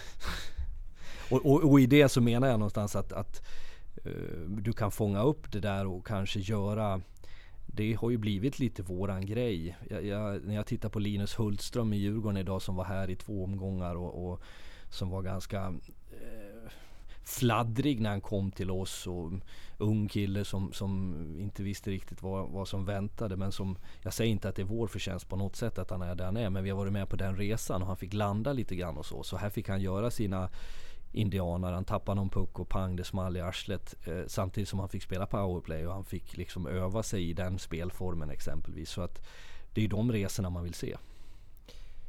Du själv är också ute på en resa skulle man kunna säga. Mm. Du, du, har varit tränare i 20 år snart, ja. typ, eller något sånt där. 18 år tror jag. Ja, du, vad kan du ha varit när du började? 20? Ja, 20, alltså jag slutade ja. spela när jag hade varit sista års junior i Leksand. Så att sen hade jag pojklag och lite sådär rullat på. Så det är 19 säsonger kanske. Jag är 39 idag ja, länge, sen Luther var ung kan vi säga. Ja. Det, det, är en lång tid. Eh, jag tycker det är lite intressant, din, din far var ju väldigt eh, känd och skicklig och spelade i landslag och är väl mm. kultspelare i Leksand. Mm. Eh, och du la av så tidigt och blev tränare istället. Känns det som att det är liksom, där du befinner dig idag, är det till och med bra att inte ha varit en spelare eller haft en spelarkarriär där du hela tiden hade behövt bli jämförd eh, med vad han gjorde? Alltså du bildar din egen identitet ja, på det sättet? Ja, alltså om vi börjar vi med den delen så var det så att jag tyckte nog så här som lite äldre så har jag reflekterat över det där och jag tror att en av anledningarna till att jag slutade spela hockey så tidigt var att jag hade vuxit upp i en hockeymiljö där kravbilden var väldigt hög. Inte så att mina föräldrar och så tjatade om att jag var för dålig utan jag jämförde mig och tyckte att Alltså när jag slutade som junior så hade jag förmodligen kunnat spela i, om det är division 1 eller division 2 och kanske gjort en resa som hockeyspelare. Jag var inte komplett oduglig. Jag var med och vann TV-pucken och vi vann junior-SM-guld. Och, det fanns ju naturligtvis någonting, annars får man ju inte vara med. Men jag tyckte att för att vara en bra hockeyspelare, en godkänd hockeyspelare, så spelar man i Tre Kronor. Eller man vinner fyra SM-guld. Eller man Eh, alltså det, det är ju du hade lagt ribban ganska högt Ja men jag hade en skev bild och jag kände att jag blev jämförd. Jag, jag vet jag berättade för någon vid ett tillfälle var vi uppe i Kiruna när jag var junior. Då var faktiskt Kiruna i, i superelit i, i, för J20. Och så vart jag utvisad och då kom det in en kar med kamera i utvisningsbåset och ville ta kort på mig. Och jag frågade varför jag var irriterad för att jag fått en utvisning. Så sa han för att din pappa var bra eh, när han spelade hockey. Och jag tror att han menar inget illa den här karln. Eh, men jag kände det som att, vadå? Tar du kort på mig för att han var bra för, för hundra år sedan? Eh, och, och, det finns många sådana där små eh, kommentarer man fick och folks uppfattning. Det var i allra flesta fall bara välmening. Men jag tror att jag jämförde med fel och det, det gjorde att jag valde att lägga av. Och jag är glad att jag kan säga så här när någon, någon frågar varför slutar du spela hockey? Ofta frågar unga hockeyspelare mig det om man är på någon camp och jobbar eller så. Och då brukar jag svara att jag var lat, jag var bekväm och jag var, jag var inte tillräckligt bra. Och det är ganska skönt att slippa säga att det var en knäskada, Timrå borta eller jag hade en tränare som inte trodde på mig eller min agent var oduglig. Alltså det finns så många som, som tror jag lever med en bitterhet. Jag slutar på mina villkor. Mm. Och jag har inte ångrat en sekund att jag slutade spela. Du slutade egentligen innan det började? Ja, egentligen är det ju så. Samtidigt som man spelar säkert hockey från 5-6 år upp till man är 20. Va? Så det, det är ganska många år. Sen känner jag inte någon större begränsning. Jag tänkte på när jag såg Bert Robertsson och Rönnberg i den här presskonferensen nu i helgen så, så hävdade Bert att Roger som hade en begränsad hockeykarriär inte kunde förstå det var någon situation. Jag, jag hörde det där flyktigt. Och det finns säkert de ibland som tycker att för att man ska vara en, en bra hockeytränare så så ska man ha varit en fantastisk hockeyspelare. Men för mig är det två helt olika saker. Och jag tror snarare att fördelen med att inte ha varit en framgångsrik hockeyspelare det är att du har en, en bättre grundsyn. Du har inte en utgångspunkt från dig själv och du har dessutom inte fått uppleva för mig är det så ohyggligt vackert att vinna och gå bra som tränare. För jag har ju aldrig fått uppleva det som spelare på, på hög nivå om jag säger så. Men är inte det också det du pratade om tidigare att man kommer värva eh, tränarpar? Mm. Tränar, snarare än att du kanske behöver någon som har hockeybakgrunden som är filad taktiker samtidigt som du så egentligen behöver ha någon som kanske har den här ta människor och ja. bygga grupp. Eh. Så är det och jag tror att en majoritet av de som är i, i min roll om man säger som jag tror att jag är bättre som en huvudansvarig än som en assisterande. Även om det idag har blivit mycket lättare att kanske hitta specifika områden som assisterande tränare. Men jag tycker om att ha ansvar och helheten och fördela eh, liksom härligheten på, på kollegor. Och då tror Styra jag att, lite? Ja men så är det och jag skäms inte för det. Jag vet att som barn var liksom fröken i skolan sa att jag jag gick och sa att jag skulle bli statsminister och sådana där saker. Andra skulle bli brandmän. Eh, så att jag har lärt mig att jag tycker om att bestämma och jag gör det inte för att jag, jag vill ha bara kontroll utan för att jag trivs med att leda andra. Men då tror jag också att har man människor runt sig som jag har Daniel och Nisse nu som är liksom detaljnördar så får jag ta det stora hela istället. Hade du förväntningen på dig från hemmet att spela hockey förresten? Jag vet inte men eh, jag tror inte att mina föräldrar var särskilt sådär ledsna när jag valde att sluta. Jag hade ju en lillebrorsa som var, han är fyra år yngre än mig och som var, var bra och var lovande. Och jag spelade lite pojklandslag och han gjorde några matcher med Leksands A-lag och sådär. Så att han var ju den de förlitade sig på. Men när du slutade, det var liksom självklart att fortsätta som tränare? Det var inte så att nej men nu har jag testat att spela, det jag räckte inte här, jag går och blir eh, utbildar mig till civilingenjör istället? Faktum var att jag eh, började jobba jag skulle ju lumpen. På den tiden gjorde man ju lumpen.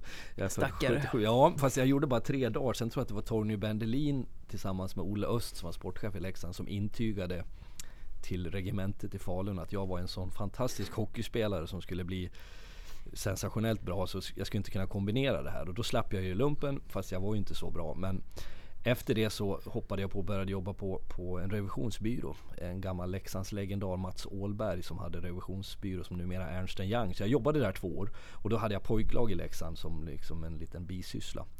Och då var det sagt att jag skulle vara med. Det var ju vuxna duktiga ledare och så skulle jag vara med och hjälpa till. Men uppenbarligen tyckte de att här kommer en ung kille som brinner för det här. Så plötsligt fick jag fullt ansvar. Och sen har liksom det ena lett till det andra. Så att på så vis var det inte självklart. Men idag känns det ju som att jag inte vet bättre. Det har liksom bara fortsatt på bananskalet på samma Men lite resa? Grann. Och det händer, jag skulle säga att jag har två dagar om året. En på hösten och en på våren där jag i min ensamhet tänker att vad fan håller du på med Fredrik? Du, du, skulle kunna göra någonting annat. Du skulle ju fortfarande kunna plugga upp någonting eller du skulle kunna jobba med det här. Och jag tror att jag eh, behöver få de där två dagarna för att få perspektiv. För jag trivs fantastiskt bra i den här miljön. Men jag tror alla har dagar när man funderar över vad man sysslar med. Ja, ja, i alla fall alla som uh, har någon form av sunda vätskor i, i kroppen ifrågasätter väl sig själva ibland. Ja, ja. Uh, men nu, Oskarshamn. Mm. Sex år. Mm. Är det sjätte säsongen sjätte. är det i alla fall. Mm. Det, Ska överleva det. ja, tidigare kunde man säga att uh, du var uh, den som har varit längst. Nu har ju Mattias Karlin i Västervik kommit upp. Han har mm. också varit sex år i, mm. i klubben där. Men uh, vi pratade om det tidigare. Folk sparkas till höger och vänster. Det är ändå en, liksom en, en bedrift att, att ja. överleva så länge i samma samma förening? Det är det och det känner jag stolthet över. Sen var det som jag sa tidigare här att det, det finns säkert tillfällen där om den här klubben hade skött som den gjorde förr i tiden så hade jag rykt. Eh, och jag vill också säga att jag tror inte att det är för att jag, jag springer inte upp hos klubbledningen och bjuder på choklad eller jag har varit mig själv och jag har valt att, att ehm, liksom stå upp för det vi sysslar med. Men jag tror på något vis att jag har sänt en signal om att vi löser det här. Och vi har ju aldrig varit så illa däran så att vi liksom har varit på väg att trilla ur eller fullt så hårt ansatta. Eh, och det har nog gjort att jag har klarat av det. Sen tror jag att problemet ibland som också gör att man byter tränare är att tränarna i ren desperation klöser ögonen ur andra eller börjar offra någon enskild spelare eller gå i clinch med en, en ordförande. Och det ser jag inte riktigt poängen med utan de gånger vi har hamnat illa till så har jag sagt att bara så ni vet så, så kommer jag jobba arslet av mig och jag gör det dygnet runt. Jag gör vad jag kan. Jag tar hjälp av de som är runt mig. Sen får det bära eller brista. Och jag skulle inte ta det. Vi pratade om det förut här nu men, men skulle jag få gå så, så det är klart att jag skulle känna mig ledsen och, och frustrerad över en eh, kortare tid. Sen tror jag att jag skulle kunna gå vidare. För det finns ju också något snack som är att har du har du aldrig fått sparken är du ingen riktig tränare. Men då ska vi komma ihåg att ja men och de som säger det, det är ju de som har fått sparken. Eh, då blir det ju galet. Ska man säga att du har valt dina strider? Så är det och det är ett, ett, ett, resonemang som jag ger även till mina spelare ibland. Alltså när vi pratar om hur man jag tror inte att man kan slåss som en väderkvarn mot allt här på jorden. Då blir man liksom inte trovärdig. Och om man som spelare tycker att, att övning två på träningen inte var i min smak så kanske man inte behöver stiga in till tränaren och säga det. För då har man satt igång någonting som inte är lämpligt. Tycker du däremot att du får spela för lite eller då tar du den striden. Så att där får man vara försiktig och jag tror också på jag vet att någon har kallat mig för diplomatisk och det, det tycker jag är eh, fint. Eh, någon pratar, i mitt fall är det väl inte att man skulle vara konflikträdd men jag anser att människor som är förståndiga söker ju inte konflikter. Det tycker jag människor som har problem gör. Ja, och söka upp dem ja. ja. ja. men sen brukar det väl snarare vara så att man ska inte vara rädd Man ska inte vara rädd för konflikter Nej. Men man behöver kanske inte skapa dem Nej, och där tror jag att man hamnar ibland som tränare för att man blir inträngd i ett hörn Och då är det lättaste vägen ut Och jag menar att ibland får man svälja lite, man får ta lite skit, man får förstå att, att För så menar jag, när vi förlorar och när det går tungt så Så får jag liksom bära mitt ansvar och då får jag ha några dagar där jag liksom känner mig lite down Men Därefter så är det upp till mig att knyta näven och visa att vad jag går för. Och skulle jag där och då bli utbytt så kommer den dagen då får man ju liksom ta det då. Det är inget jag går och funderar över. Har det hänt någon gång att du har utsett en syndabock i en spelartrupp till exempel? Statuerat något exempel genom att gå hårdare åt ja, men alltså någon det, som kanske inte förtjänade det?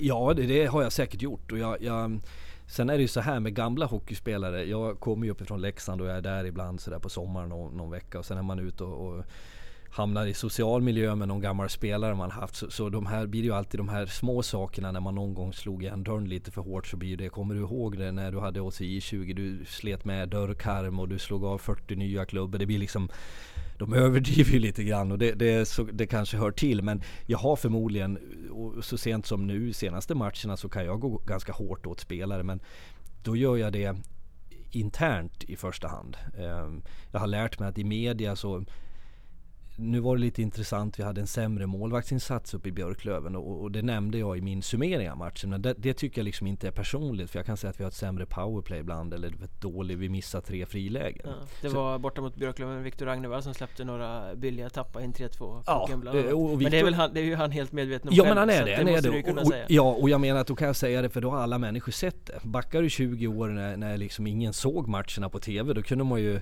det måste ju vara fantastiskt att vara tränare då och rapportera hem till någon som inte hade sett att så här såg det ut, så tror folk på det. Men nu sitter de ju, allt tv-sänds. Så, så jag blir ju idiotförklarad om jag inte förhåller mig till sanningen. Men eh, har du fått liksom blivit åtsatt någon gång därför att du har kastat någon under bussen eller så? För det känns ju inte som den, den typen av Nej, ledare. fast det, det finns också en, en, bild av mig som är, jag är oftast social och trevlig och tillmötesgående. Jag, jag, bara en parallell kul grej var innan matchen uppe i Björklöven så det är ju fantastiskt tråkiga timmar för tränare från att du har samlingen vid fem till matchen börjar klockan sju. Och på bortaplan så har du i bästa fall ett litet, liksom en liten garderob du får sitta i med kollegorna. Så jag bytte om och så gick jag ut i arenan. Det här var väl liksom en timme drygt före matchen. Och så gick jag och kikade lite grann mot B-hallen där. Och då kommer det ju fram folk som kände igen mig och som börjar prata och som säger att oj vad trevlig du var. Ungefär som att eh, som tränare och bortatränare så kan man inte vara det. Men generellt så finns det en bild av mig som är lite skev. Det finns en kritik i den här stan ibland som folk säger när det går lite tungt för oss så säger man ofta att jag är för snäll. Och det tror jag är för att man ser mig i, i media, man möter mig på, i mataffären och då tar jag mig tid. Och jag kan inte tycka att, att snäll är samma sak som att vara svag. Eh, och Nej. frågar du spelare jag har och har haft så tror jag tvärtom att de tycker ibland att jag är för sur och jag blir förbannad och jag har sagt saker och gjort saker som har varit dumt. Så att som svar, enkelt svar på den frågan så ja, jag har klivit över gränsen och jag, jag skäms. Jag har fått be om ursäkt till spelare och jag har det kan hända i stridens hetta men jag försöker att vara eh, liksom saklig och jag, jag skulle aldrig medvetet liksom kasta någon under bussen för det, det, det tror jag inte på.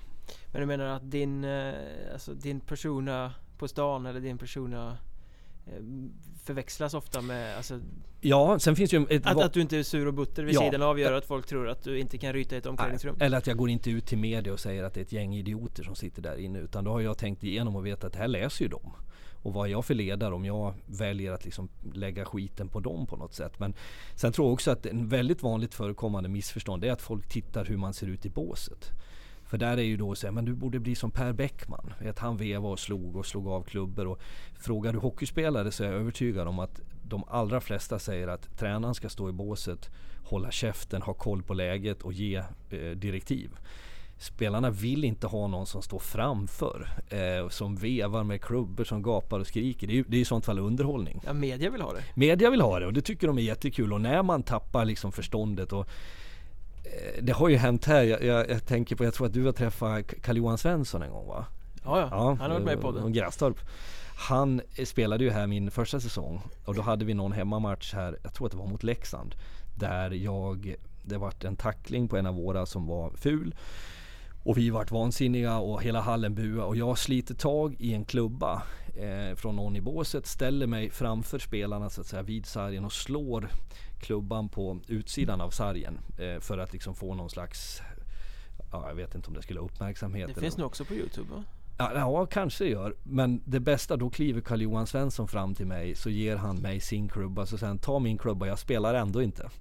eh, för då var han på bänken och jag hade tagit Rodman, våran stjärnas klubba. En fantastisk kommentar som, som liksom Ja, den, den bet på så många sätt där. Ja, du kunde inte vara arg efter det? Nej, nej det, det kunde jag inte. Så att just den där delen tror jag att man, man bedömer mig lite grann efter hur jag ser ut. Och jag ser ju själv ibland, jag tittar ju ofta om matcher och har det varit på TV så, så, så repriseras den senare på kvällen när man kommer hem som man tittar. Och då när man filmas i båset så ser jag ju fruktansvärt både uttråkad och less ut ibland. Men det, det, det är liksom mitt utseende och jag, jag tror att jag gör bäst i att, att vara den som bidrar till lugn i båset.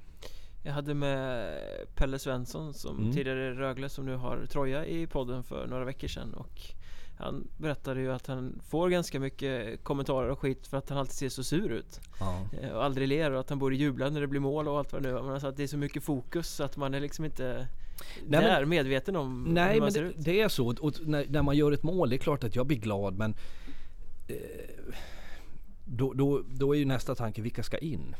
Hur mycket tid är det? Ska vi sätta hand nu? Ska vi gå ner på folk? Ska vi, ska vi dra tillbaka? Ska vi kliva på? Alltså det, den där processen är rätt stor så att jag, jag tror, jag delar Pelles uppfattning fullt ut där.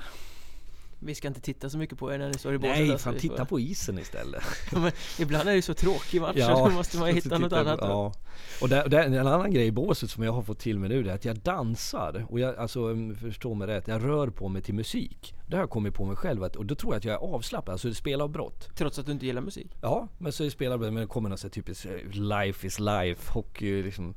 Vad har du Eh, under blusen Rut? Ja, ja men då rör sig mina ben lite grann. Så, så någonstans så har jag kanske någon musik. Ja, det står och diggar Ja, men alltså jag rycks med i det där lite grann. Det, det, det vill jag tro att det är för att jag är avslappnad. Vill du då att eh, linjemannen ska, ska hålla pucken en liten stund längre så att liksom man hinner komma Ja, till ha- det refrängen? hade varit snyggt. Det stör mig ibland när de bryter för tidigt. Men då måste du ju börja lägga i vad de spelar för musik Jag ska, här jag ute. ska Så att, hugga tag i det. Men sex år i, i samma klubb, Mm. det måste ju finnas både för och nackdelar med, Ja. med att vara så, eh, Ja. så länge på posten Fördelarna tycker jag är att vi har valt ett, en princip och ett sätt att tänka på där vi har byggt över tid och jag tycker att eh, jag ska inte på något sätt prata och bedöma min insats för det får andra göra. Men den resan jag har fått vara med på här är ju att vi har förändrat människors uppfattning om oss. Jag tycker att vi möts av större respekt både ute i landet hockeymässigt men framförallt i den här stan. Jag tycker att vi är trovärdigare. Jag möter jättemycket folk som tycker att det är stort och det är viktigt. De vet vilka vi är. Det är samma människor jag ska hylla även alltså, våran klubbchef, våran sportchef, många av människorna i och runt laget har varit med under alla år. Sen syns jag kanske mest av förklarliga skäl men det är många som har valt att vara konsekventa och backa upp det här tänket och det har, tycker jag, fött den här trovärdigheten. Sen om vi hade varit bättre med någon annan i båset istället för mig, det, det, ska jag låta vara osagt. Men det går ju inte att svara på. Nej, det eller? går det. Det blir liksom hypotetiskt. Så att, Nackdelen med det är givetvis att, och det, det, har väl jag fått kritik för de här senaste åren. Jag vet att det finns hockeymänniskor som inför säsonger då ska hur fan ska vi attackera Oskarshamn? Ja men vi väljer att se det som att han blir trött och han, han har ingen ny energi och det är, man behöver en ny röst. Och, ja men försök gärna, skjut ännu hårdare tänker jag. För jag tycker att femte året var förra året och då, då slutade vi trea. Det är klubbens bästa prestation någonsin. Trots att jag var samma jävla tråkiga dalmål i, i liksom det där femte året. Så att jag köper inte riktigt det. Men för egen del så, det jag saknar är kanske miljöombytet. Alltså jag, jag drivs av och tycker det är fantastiskt att komma till en ny stad. Träffa nya människor, få, få starta om lite grann, få lite inspiration av människor. Slippa ta saker för givet. För det är det jag är rädd för i min vardag. Att när jag frågar mig ibland, varför tränar vi klockan 11? Och inte 10 eller halv 12? Därför vi har gjort så varje år. Och, och, när de där sakerna börjar komma så är det klart att det inte är bra. Rent hockeymässigt så ska jag säga att jag har ju omgett mig med nya människor relativt ofta. Som ja, det är kom... du som är den fasta punkten egentligen. Ja, och, på så vis så tror jag det har varit viktigt. Sen förstår jag också att det här är ju snart slut för mig. Om det är den här säsongen eller en till eller men jag kommer ju inte köra någon, vad heter han i Davos? Eh, den här legendaren som... Ja, som, jag vet vem du menar. Ja, jag, har inte... jag har svårt att se det i alla fall men eh, man ska väl aldrig säga aldrig. Nej, om 15 år så står inte han ner och... Nej, jag har svårt att se att jag gör det men jag vet inte. Ja men du, du tog dig en lite extra funderare inför den här säsongen? Innan du skrev nytt kontrakt? Det gjorde jag och det tycker jag att jag gjorde med all rätt för att det handlade också lite grann om vad klubben hade för spår och det är väl det som kan få mig att kanske tvivla om vi vill olika saker. Då blir det ju inget bra om, om klubben här av någon anledning skulle få för sig att säga att vi ska gå upp. Eller vi ska inte åka ur eller att det blir liksom en annan ett annat tänk. Det kan ju påverka mitt öde lite grann. Men jag, jag, hade alternativ och jag har sagt så här och det säger jag med största ödmjukhet. Men jag är helt övertygad om att jag får ett nytt tränarjobb någonstans. Sen om det är i Gnesta i division 2 om det är i, högre upp eller i ett annat land. Men jag, jag tror att jag har gjort ett så pass okej okay jobb så att jag anses som en värdig tränare någon annanstans också. Och det skulle inte bekymra mig om det är så att jag hamnar i, i på en lägre eller högre nivå. Jag har kanske inte det, det driv, för den frågan kommer rätt ofta. Vad är ditt mål? Och det har ju också blivit lite populärt att tränare ska ha liksom samma målsättning och man ska sikta hit och dit. Men, ska vinna SM-guld? Ja, men jag, jag tänker kanske inte riktigt så. Men ja, vi får väl se vad som händer. Men du är helt på det klara med att alltså, när du lämnar här eh, så är det för ett nytt hockeyjobb? Ja, du är väl den av tränarna i Allsvenskan skulle jag säga som känns som skulle kunna göra något annat. Det tar jag som beröm. Ja, ja, det, det, jag skojar. Det, det, är en, det är en eh, positiv... Nej, ja, nej men eh, ja, ja, både och alltså jag tror, eh, jag, jag, trivs så pass bra i den här världen och jag tycker att, att jag gör mig själv rättvisa. Men sen är jag ganska bred i min personlighet som gör att jag fångar upp även andra saker och gör annat. Och vad är då jämförbart? Vad skulle jag kunna hoppa på om, utan att jag liksom blir tramsig? Men det är klart att någon form av chefskap eller ledarskap i, i någon annan business än idrotten skulle förmodligen också fungera. Och jag har ju haft förmånen att träffa väldigt mycket folk som har annat än hockey i sig som, som tilltalas av vår värld. Som jag tror, jag tror liksom att idrotten kan plantera väldigt mycket i den riktiga världen. Och skulle jag kunna hamna i en sån miljö som någon form av ledare, eh, chef, eh, så tror jag att jag skulle kunna göra ett bra jobb. Men det, det är liksom inte att jag lurar på om jag ska jobba åt EU i Bryssel eller om jag ska träna ett hockeylag. Utan, men, men jag, jag, ska aldrig säga aldrig heller där. Utan det kan ju bli som av någon anledning. Att du har haft eh, erbjudanden från andra klubbar och sånt är ju ingen hemlighet Men har det kommit erbjudanden från näringsliv eller, eller från andra typer av branscher än hockeyn? Ja men det har det gjort utan att jag, jag har liksom inte fått ett som hockeyn funkar att hej, skulle du kunna träna det här laget? Utan det är ju mer att människor har sagt, och det får jag, jag ska inte säga att jag får det ofta, men det händer att någon säger att hörru du, om du väljer att kliva ur den här branschen, skulle du kunna tänka dig att, att jobba hos oss. Hör av dig, här är mitt kort. Och det är klart att det, det är ju en vacker tanke. Sen om det är för att de vill vara snäll och få en gratis biljett, det vet jag inte. Men jag har ju tänkt mig, skulle det vara intressant att jobba med media? Alltså tycka och tänka i, i en tv-studio eller i radio. Nya Wikegård liksom? Ja, fast jag är, inte, jag är för övrigt lite besläktad med Wikegård ska jag säga. Vi har ses på lite dop och bröllop och sånt ibland. Men eh, vi är nog väldigt olika i vår utstrålning tror jag. Ja fast du känns ju ändå som en sån som skulle kunna gå igenom rutan lite eh, Erik Granqvist-stilen.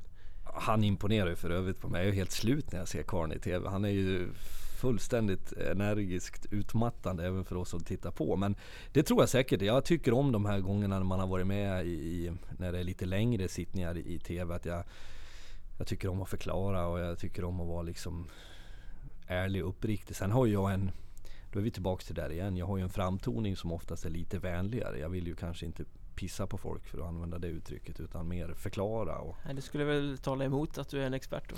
ja, ibland är det lite så att det, man ska jävlas med folk mest. Men eh, ska jag säga jo att det finns sådana tankar om det i alla fall. Det måste ju som du säger vara lite smickrande ändå att inte vara en fyrkantig Nej. tränare som ja, bara det, kan, kan bågar och, och, styrspel. Ja men det, det, tycker jag och det uppskattar jag och det, jag värdesätter att folk har den bilden av mig. Och jag tror att eh, Vissa är mer hockeytränare i ett fack än andra och jag kanske har liksom ett sätt att vara på. Och jag tror att det är till fördel för mitt tränarjobb att jag har lite perspektiv. Att jag tycker om att titta på Agendas eh, partiledardebatt fast det är en, en, en Champions League-match i fotboll på den andra kanalen så, så, tycker jag det är viktigare. Jag försöker ha lite uppfattning om livet i, i stort och bredda mig själv lite grann. Känner du att det går igen i spelartruppen när du går ner i omklädningsrummet? Men hör och häpna, när jag kommer in idag, vi har ju en massa tv-apparater i omklädningsrummet, så sitter alla och tittar på den största skärmen för då landade påvens flygplan.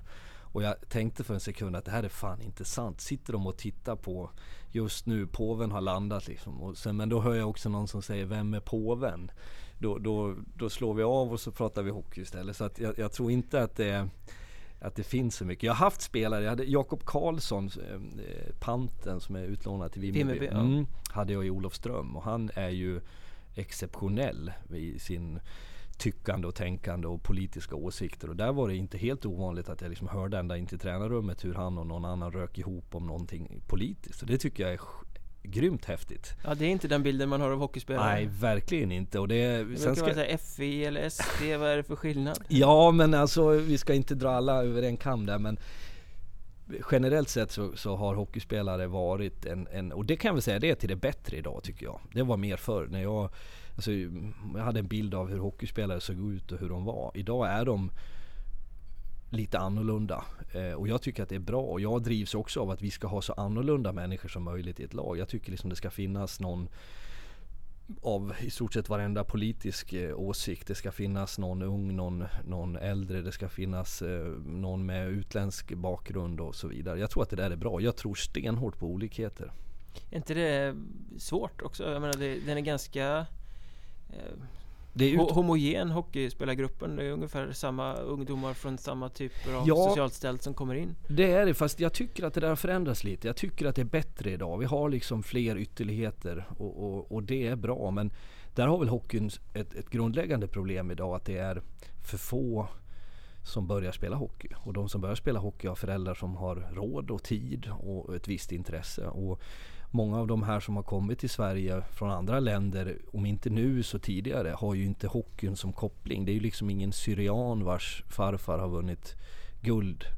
Stanley Cup? Liksom. Nej, Nej, utan de, de har liksom andra perspektiv och då, då är det lättare med en fotboll eller med ett par dojor och spela innebandy eller där, där har hockeyn något att jobba med. Jag kan tycka att det finns en, en viss problematik i det. Att det är jättebra det här som förbundet gör som går ut och försöker rekrytera i, mm. ibland nyanlända och så vidare. Men baksidan på det här har ju att när det väl händer någonting jag tror att hela ditt bråk med Valtin hade väl bakgrund i en ja. rasistattack också. Att när de här grejerna händer, det är ju några gånger per säsong. Så tar man aldrig tillräckligt allvarligt på dem Så att det Nej. blir kontraproduktivt mot eh, rekryteringen som man försöker Ja göra. men det, det håller jag med om. Men sen bär ju, där bär ju vi ett ansvar i, i om man säger elithockeyn också att Ja det är ett gemensamt ansvar för alla inblandade Men, men definitivt. jag tycker i, i, i vår vardag, det, vi har haft de samtalen med våra killar innan säsongen här. Vad, vad, hur för vi oss mot varandra? Hur pratar vi? Eh, det är inte okej att i omklädningsrummet slänga ur sig om eh, kalla någon för bögjävel eller använda könsord eller eh, kanske till och med prata i rasistiska termer. Då måste man ta ett gemensamt ansvar att tala om att du, det där är inte okej. Eh, f- föda någon form av diskussion och det, det tycker jag och det måste jag säga att de killarna vi har idag på det stora hela har ett värdigt beteende och, och, och är schyssta. Eh, och det där tror jag är viktigt att man sänder de signalerna neråt för att vi måste ha utrymme för alla typer. Annars kommer hockeyn att försvinna med tiden. Ja, och man kan inte hålla på med det här att äh, äh, det var någonting som skreks i stundens hetta Det är liksom Nej, inget det är inte argument okej. som Det kan är inte vara okej. Det är inte okej och det, det, är, det, det bär det bär vi med oss allihopa och, och, och det, för varje gång det sker så, så tycker jag att det är lika plågsamt egentligen för det är inte okej. Håller med helt och hållet Mm. eh, Du berättade att du eh, kikar på Agenda och Mm. liksom hänger med sådär. Är du vetgirig över, över Ja. som person? Det är jag sjukt nyfiken människa. Frågar du människor i min närhet så har jag liksom tusen frågor. Jag sa jag gick runt i hallen i Umeå och då frågade jag någon kvinna i kiosken där och hur många kiosker har ni? Det, det, känns liksom som det står någon Rainman där men jag är så i min vardag och det har gett mig väldigt mycket. Jag tycker om att prata med folk högt och lågt. Eh, det kan vara en vaktmästare i ishallen eller om jag åker taxi så, så jag, jag vill veta och jag är genuint nyfiken på andra människor och det har gett mig liksom perspektiv och jag ställer mina egna åsikter ibland mot vad jag hör någon annan säga. Värderar du dig själv och vad du själv tycker och tänker av eh, mötet med andra? Ja, det gör jag och det tror jag gör att jag ruskas om lite grann. I, gr i grunden så tror jag att jag är en ganska stabil människa som har hyfsat okej värderingar om saker och ting. Men sen kan jag inse att jag blir liksom eh, lite snål i, i, i min syn på saker och ting för att jag har inte prövat det mot någon annan. Men, men att älsk, jag älskar liksom att hamna i debattsituationer. Jag är på middag hos någon och det blir prat om vad som helst i världen. Så jag går igång på det där och får diskutera och argumentera. Och, och det tror jag till och med att det finns spelare hos oss som är trött på. Att de vet liksom att går de in till mig och sen hamnar vi i luven på varandra så, så försöker han att äta upp mig i form av argument. Och Jag tänkte precis fråga dig, blir du en pain in the ass på vissa eh, Det kan jag ställen vara. så liksom? Det, det kan jag vara och jag kan också ha, det hör jag ju själv, det är därför jag känner typ den där presskonferensen med Valtin att jag Jag är ju som en liten farbror där som på något sätt och, och, hugger och anmärker och, och eh, jag, jag kommer med rätt svar vid rätt tillfälle liksom på ett sätt som, som trycker dit andra. Och det kan jag känna mig Ibland blir jag lite liksom Fan det där var onödigt om jag sitter med en spelare. Så, så den kommentaren hade du inte behövt lägga. Syrlig, lite ironisk eh, och på gränsen till spydig och det ska man ju helst undvika såklart Ironi är svårt Det är Oerhört fantastiskt svårt. roligt men eh, väldigt svårt Det är det och det, jag tycker det blir allt svårare. Det är fler och fler som inte begriper vad det är och som inte kan ta det. Du är ju en eh, väldigt flitig twittrare också Där kastar du in rätt mycket ironi ibland Mm. eh, Klarar folk det? Nej, eller, eller tror nej. de att du liksom är Ja. gravallvarlig i Ja, jag tror tyvärr att det är alldeles för ofta som jag, utifrån svaren jag får. Eh, och det ska jag säga att där är jag lite annorlunda typ Twitter. Jag skriver inte för att folk ska svara mig. Jag skriver, alltså jag ser på Twitter som att jag säger någonting bara att jag gör det i skrift på, på, ute i, på en telefon hos någon som tittar.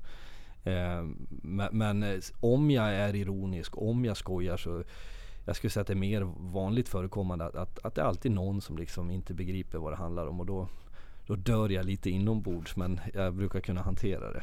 Behöver inte svara tillbaka bara Nej, och jag försöker använda Twitter till, det finns, alltså Twitter är ju en orgie i expertutlåtanden som är på ett sätt på gränsen till, till bisarrt kan jag tycka. Att sker det en, en tackling i, i svensk hockey som domarna väljer att lägga 5 plus 20 så vet vi att inom fan 24 timmar så har disciplinnämnden sagt sitt. Så kan ju hela telefonen rasa in då. Då har den gamla tränaren eller den spelaren eller den journalisten har ju liksom glasklart för sig. Och det kan ju skilja något enormt mellan de här. Istället för att man lugnt och sansat konstaterar att den där var ingen snygg. Vi får se vad disciplinnämnden säger. Och där försöker jag, det är sällan jag lägger mig i det där. Sen, sen sker väl det ibland att jag har någon åsikt så men mitt twittrande är mer ett sätt att få ut vad jag skulle vilja säga om det satt någon rackare bredvid mig egentligen. Jag tycker att den där Twitterdammen är ganska Det är lite humor på något sätt Man kan sätta sig med Twitterflödet en fredagkväll istället för att se en film Visst är det så. Och tar du fredagkväll så har någon pillat i sig en liten virre någonstans i Sverige och har en åsikt och sen är det någon annan som går igång. Och jag tycker att många människor är sköna på Twitter. Det är därför jag, jag har Twitter. Twitter är också det absolut bästa sättet att få information. Det är därför jag har det. Och ja, man kan... behöver inte läsa tidningen för att man har Nej. sitt flöde och sen Ja, kommer allt här. Det är... Eh, gre- Grejen var förra säsongen så, så slutade jag twittra efter vi hade tre raka förluster. Eh, Mora borta, vi ligger under med 6-0 tror jag efter två perioder. Och så skulle jag kolla klockan på telefonen som låg i jackfickan när vi satt och suckade över livet.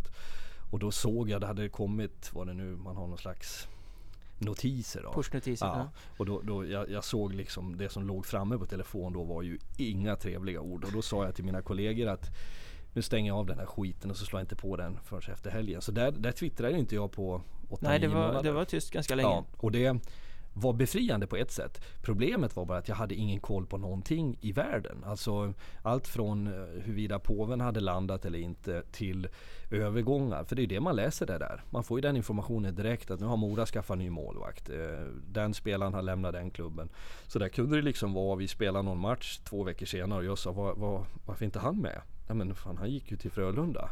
Åh fan. Alltså så någonstans tappar, för jag, jag läser inte eh, papperstidningen heller. Du var tillbaka på brevduvestadiet Lite, nästan. lite grann. Sen- var det väldigt skönt att slippa den här äh, känslan av att undra vad som står nu. För så kan jag känna när jag, jag kollar inte Twitter efter en match till exempel. I alla fall inte efter en förlust.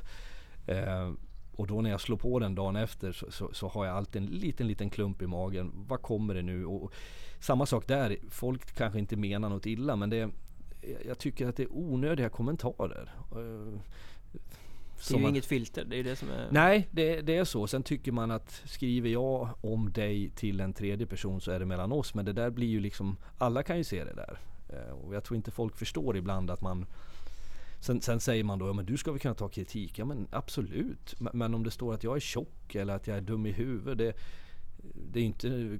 Vad ska jag göra åt det? Ja, precis. Och det är inte konstruktivt. Eh, Eh, det är nog många som undrar tror jag. Eh, tänker du ut tweetsen eller kommer de bara? Nej. Eh, så mm, det där, jag förstår den frågan men dels är jag begåvad med, för det är en begåvning med att kunna skriva och stava hyfsat bra. Jag kan också formulera mig, uttrycka mig på 140 tecken på ett sätt som gör att det är, kanske fångar vad folk vill läsa. Det är ju lite orättvist för alla har inte den gåvan. Men jag har det. Jag kan inte byta däck på bilen. Jag vet inte skillnad på, på två bilmodeller. Men jag kan, kan skriva och då, då använder jag mig av det. Men huruvida det är genomtänkt så skulle jag säga i nio fall av tio så kommer det rakt ut bara. Stundens ingivelse. Eh, Definitivt. Tidningen här är inte på dig att skriva krönikor. Jag har gjort det. Jag gjorde Ja. mina första två. Då skrev jag var fjärde lördag en hel sida. Jag tror att det var kan det stämma med 3000 tecken? Du som är Ja, i det branschen. låter rätt Ja. Då får Vilket- man krysta. Ja, och det fick jag göra och jävlar ibland var jag körde fast och, och liksom tyckte att nu har jag slitit mitt hår i tre timmar och sen bara kände jag vad har du skrivit för skit? Nu har jag faktiskt, fick jag dem där skickade till mig i någon pdf eller vad det heter på, på mail för ett tag sedan och jag tycker de är rätt eh, alltså, kul. Jag tyckte att det var bra och jag, jag leker med tanken på att jag skulle vilja göra det någonstans men Sen är det ju så här också att så fort att det går lite tungt, förlorar lite matcher så jag får alltid kritik då för att jag twittrar. Och twittrar jag inte så får jag kritik för att jag inte twittrar. Men folk tror liksom att det tar Skriver jag en krönika eller skriver jag någonting på Facebook eller Twitter så gör ju inte jag det. Det tar ju inte av min arbetstid. Jag fick ju för övrigt, det var ju en snackis här i stan.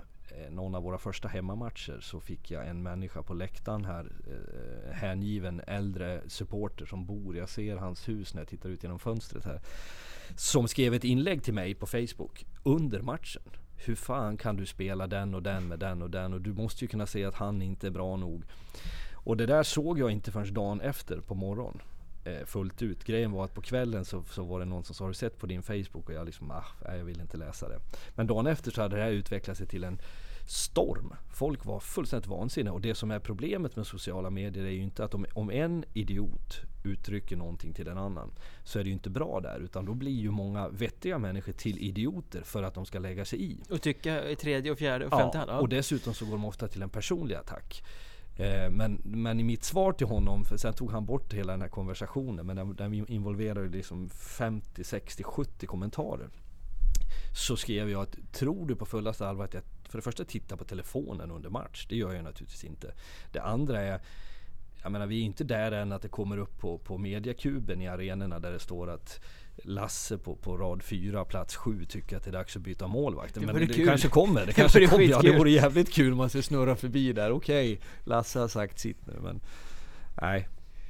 Eh, men det pratas mycket om ditt twittrande sådär. Eh, kan du ledsna på att få stämpeln som liksom den sköne snubben? Ja. Det är ju det, är det du blir där liksom. Ja, framförallt så Twitterkungen säger vissa i olika sammanhang, eller jag har till och med presenterats med liksom han är, är, är, skriver mycket på Twitter. Jag kan tycka, därför så normalt sett pratar jag inte om det men eller så lite som möjligt. Men jag, jag förstår att det är relevant och för mig har det ju varit eh, det är ett sätt att marknadsföra i synnerhet klubben och laget. Jag, jag styr ju liksom bilden av oss och jag tror att det sitter ganska många människor som, som tycker att att jag uppför mig relativt värdigt. Men jag vet ju lika väl att skulle jag tappa fattningen och skriva dumheter. När det är du som har tagit de där virrarna på fredagskvällen. Exakt. Och, eh, då, då, då, då, kan det ju sluta väldigt illa. Eh, och då, då, då, kan man ju rasera någonting ganska omgående. Och jag trampade ju snett en gång där på Twitter för några år sedan när jag var i, i, Turkiet en sommar och låg vid poolen och, och, såg en äldre man och kvinna, jag tror att de var från Tyskland. Eh, hon hade bara bröst och han hade en liten kulpåse för, för snorren. Och så skrev jag något i stil med att alla borde inte ha brösten framme eller något sånt här. Det var ju givetvis korkat och eh, dumt. Men min avsikt var inte att generalisera. Men jag, jag skickade den där tweeten, jag la ifrån mig telefon, sen gick jag upp på på rummet lite senare och slog på telefonen och såg att jag hade fått ett sms från en på Sportbladet som frågade om jag ville kommentera. Då hade det kanske gått en timme. För det vart ju ett ramaskri bland eh, någon form av kvinnoorganisation som tyckte och dessutom så hittade de en bild på mig med reklam för eh, BRIS som då var inblandad i hockeyn. Det där kommer jag ihåg ja. när du nämner det. Ja. Och jag fick Först gjorde jag något desperat försök att liksom förklara mig och vara lite kul. Det funkar aldrig. Nej. Och jag försökte en gång till och till slut så fick jag faktiskt från en, en, en stor Twitterman eh, den, jag tror att det var eh, Enkel-P, Robert Pettersson som skrev till mig privat att ett gott råd. Be om ursäkt, ta bort, lägg det platt. Eh, som kunde den där businessen bättre än vad jag kunde och det gjorde jag. Men eh, det, det, där är ju liksom, lever ju kvar lite grann och, och jag vet att det, det var en, en, en, smäll på fingrarna för mig och det, det, var vettigt. Det var onödigt skrivet och det var dumt men man lär sig den hårda vägen. Hur ofta händer det att eh, media plockar upp sådana grejer och liksom vinklar på det? Ja men det är inte helt ovanligt. Eh, och idag funkar ju media så bisarrt nog att om jag skriver någonting på, på Twitter så, så, tar man ju det i en, man kan till och med sätta en rubrik på. Eh, allsvenska tränarens ilska mot domarna. Och sen har jag liksom Han har skrivit det här på 140 tecken. Ja, och så blir det grunden till en diskussion eller en, en, en, en eh, artikel. Och det kan jag tycka är galet. Men eh, nu har jag blivit, jag har blivit mycket tråkigare på Twitter. Jag, jag tar inte ut svängarna och jag, jag, jag skojar inte heller på, på det sättet. Och det, det finns säkert spelare som tycker att ja, vad fan ska han hålla på med det där? Men jag tror också att en del är lite avundsjuka. Jag har 10 eh, 000 eller vad det är, 12 000 eller något sånt där på, på Twitter. Och det är klart att hade alla den möjligheten att få ut sin åsikt och få vara med och tycka och tänka så skulle de vilja ha det. Tycker du att hockeyvärlden är lite eh, stereotyp?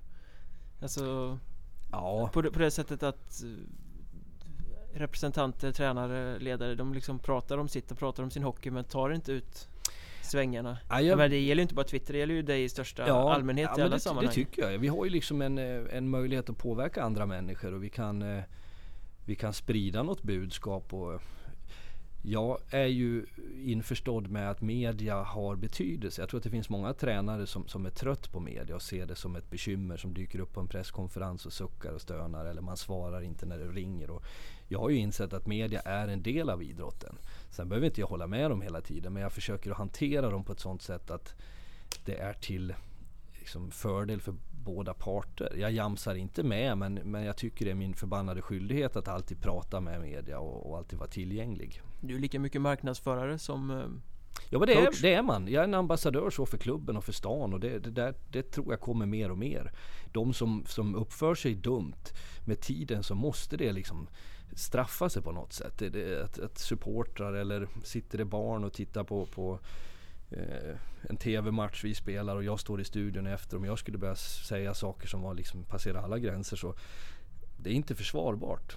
Sen kan man prata mycket som helst om känslor för det kan jag förstå. Jag, det, jag säger kanske också dumheter ibland och spelare i stridens hetta gör något eller säger någonting. Men det, det, det, får väl, det, det, kan ju ske men det kan inte vara utgångspunkten att det ska ske för att det ska vara coolt eller så. Nej. Um, hur mycket storm hade det? Du sa förut att du, klubben hade kunnat välja ganska många gånger att mm. sparka dig.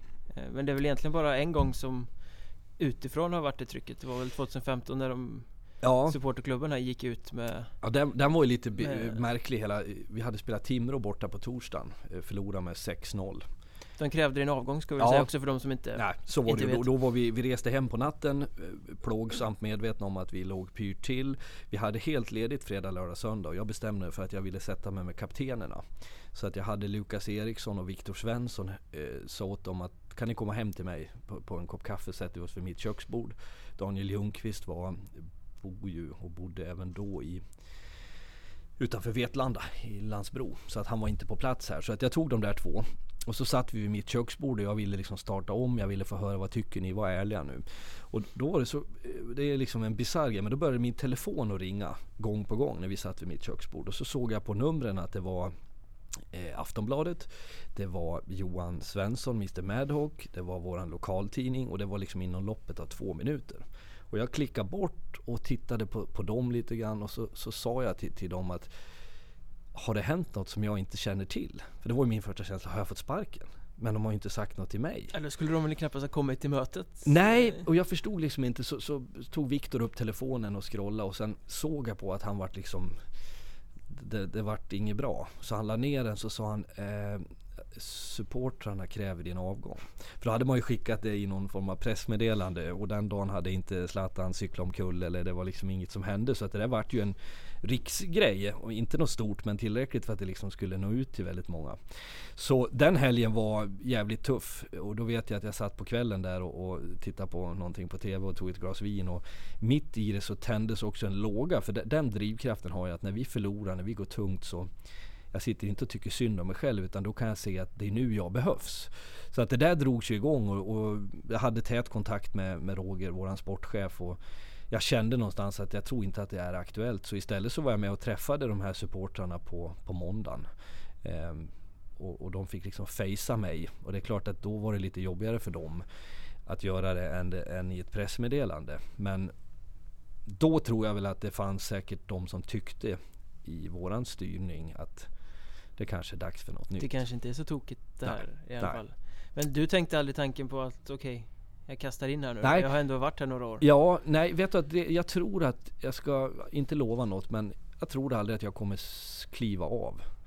Eh, och det handlar inte om att, att eh, jag ska klamra mig fast vid ett kontrakt utan det, det, är min personlighet. Jag tror inte på att ge upp. Jag tror liksom på att kriga hela vägen in. Och jag tycker jag har den skyldigheten mot spelarna att visa att jag, jag går liksom främst. Nu jävlar kör vi. Vill de ta bort mig så får de göra det. Men då var vi i det läget. Men det visade sig sen istället den sista fjärdedelen. För då var det en fjärdedel kvar. Så tror jag att vi var tredje bästa lag eller något sånt. Ehm, så att, och det var inte för att jag knöt näven utan för att vi samlade oss. Det var poängen. Vi satt hela dagarna där i möten med spelare och vi sorterade också ut att då eh, David Rodman som vi hade där, han hade ju redan varit ute och fiskat efter nya kontrakt i andra klubbar. Så då packade vi ihop på honom och sa tack och hej. Och sen krävde vi mer eller mindre från de som var kvar att är ni med oss eller så är ni emot oss? Så det blev lite en eh, istället för eller supporterna bidrog med något fast något helt annat än de Ja men ja, det blev sig. lite vackert ändå. Eh, och jag sa till dem att jag förstår er besvikelse och frustration. Och, men där tycker jag supportrar ibland tänker galet för att när det går som tyngst, det är då man skulle vilja se hela ståplats koka. Jag förstår att det plågar dem, men, men att, att stå där efter fem raka vinster och dansa barbröstat, det, det kanske man gör av bara farten. Men det är ju en fantastisk möjlighet att göra en insats när det går tungt och faktiskt stå där. Sen tror jag så här som svar också på din fråga att det finns säkert tillfällen där någon annan har tänkt tanken på att nu ska vi byta ut honom som jag inte känner till, som jag är lyckligt ovetande om. Ja, Roger är väl ute och fiskar med jämna mellanrum utan att vet någonting. Så Både vad det, gäller spelare och tränare. Så kan det säkert det är vara. Det är hans, det är hans jobb. jobb. Det är hans så jobb. Har han inte gjort det så har han inte skött det. Nej, precis. Men, men eh, det måste ju lite, svida lite personligt när man liksom När fansen säger att vi vill att du ska ja, försvinna. men det som var så fint då var att om det väckte ett antal människor som tyckte att han ska bort så väckte det tiofaldigt fler som även om de inte menade genuint men som sa raka motsatsen. Jag fick blommor hemskickade. Det hängde till och med en påse med nybakta bullar som jag än idag inte vet vem det var ifrån. Eh, det kan ju vara någon sån här kaninkokerska kanske. Var de goda? Det var de om jag minns rätt. Eh, jag mötte folk liksom i, i vardagen som hade uppfattningen att fan du gör ett bra jobb. Så att man får väldigt mycket kärlek vid de tillfällena också. Det är ju smickrande så att eh, det, det, är inget ont som inte har något gott med sig. Vad var eh, Jönssons första liksom, Reaktion. reaktioner? Kommer inte riktigt ihåg men eh, det var ju eh, alltså där, där, Roger känner jag och det ska jag hylla Roger för att på, på de här åren vi har jobbat tillsammans och det finns ju också de som tycker att det är Vadå, eh, håller ni varandra om ryggen? Ja, ni är ju en paketlösning. Ja, men delvis så gör vi ju det. Och jag tror att det är det som är förklaringen till vår stabilitet. Att vi håller varandra om ryggen. För det kan ju inte vara motsatsen som är det optimala, att man, man ska hugga varandra i ryggen. Smyga runt varandra. Nej, nej men och det är ju där ser man ju klubbar där det går åt helvete så är det ju ofta för att du har för många tuppar som, som ska liksom styra i den där hönsgården. Så att eh, jag, jag, vill minnas att Roger liksom var ganska tydlig med att skit i det där. Uh, vi pratar inte och jag, som jag minns det idag i alla fall så ringde vår ordförande också och sa att bara så du vet så har vi inga som helst sådana planer. Och det kan väl lugna där och då i alla fall. Du och Roger Jönsson kom ju annars eh, från Olofström samtidigt. Mm. Båda har varit sex år i den här klubben. Ja. Ni var väl i Olofström när egentligen Söderserien var som hetast? Ja, jag hade två fantastiskt bra år i Olofström. Jag kom ner dit från Nyköping utan att egentligen veta någonting. Jag tror att vi hade en eller två spelare på kontrakt. Viktor Lövstedt som jag har idag igen här. Eh, och man hade haft lite tufft i Olofström. Både socialt, för, för Volvo hade dragit ner många som var arbetslösa. Man hade missat att gå till allettan året innan. Man hade en fyllekörning med den här McLeod. Ja eller något. Man vet, körde rakt igenom en rondell. Ja han flydde landet fortare än ja. Eh, blixten sen. Så det var ju liksom många som sa vad fan ska du dit jag har ens varit där. Eh, och jag vet när jag körde ner första gången så åkte jag från Nyköping och E4 ner av i Värnamo. Eh, och så kom jag på skogen innan Ryd heter det, i närheten av Tingsryd. Jag hade inte en aning var jag var så jag stannade bilen och skulle ringa till Roger och då hade jag ingen mottagning på telefon. Fasiken är det här?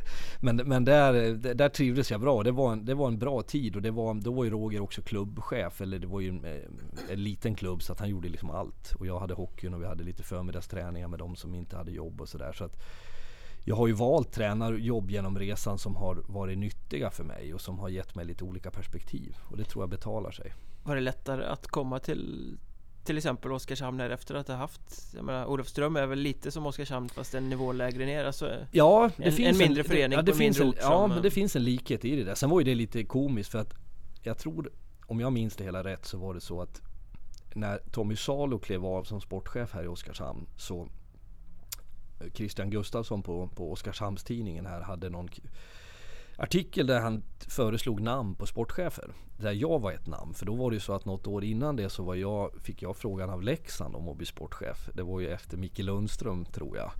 Eh, det känns som att alla i hela hockeydamen ja, har fått frågan av Leksand. Så var det. Och det, det var ju deras mest kaotiska period. Och jag kom därifrån och jag frågade Roger om lov. För det var efter mitt första år i Olofström så var det.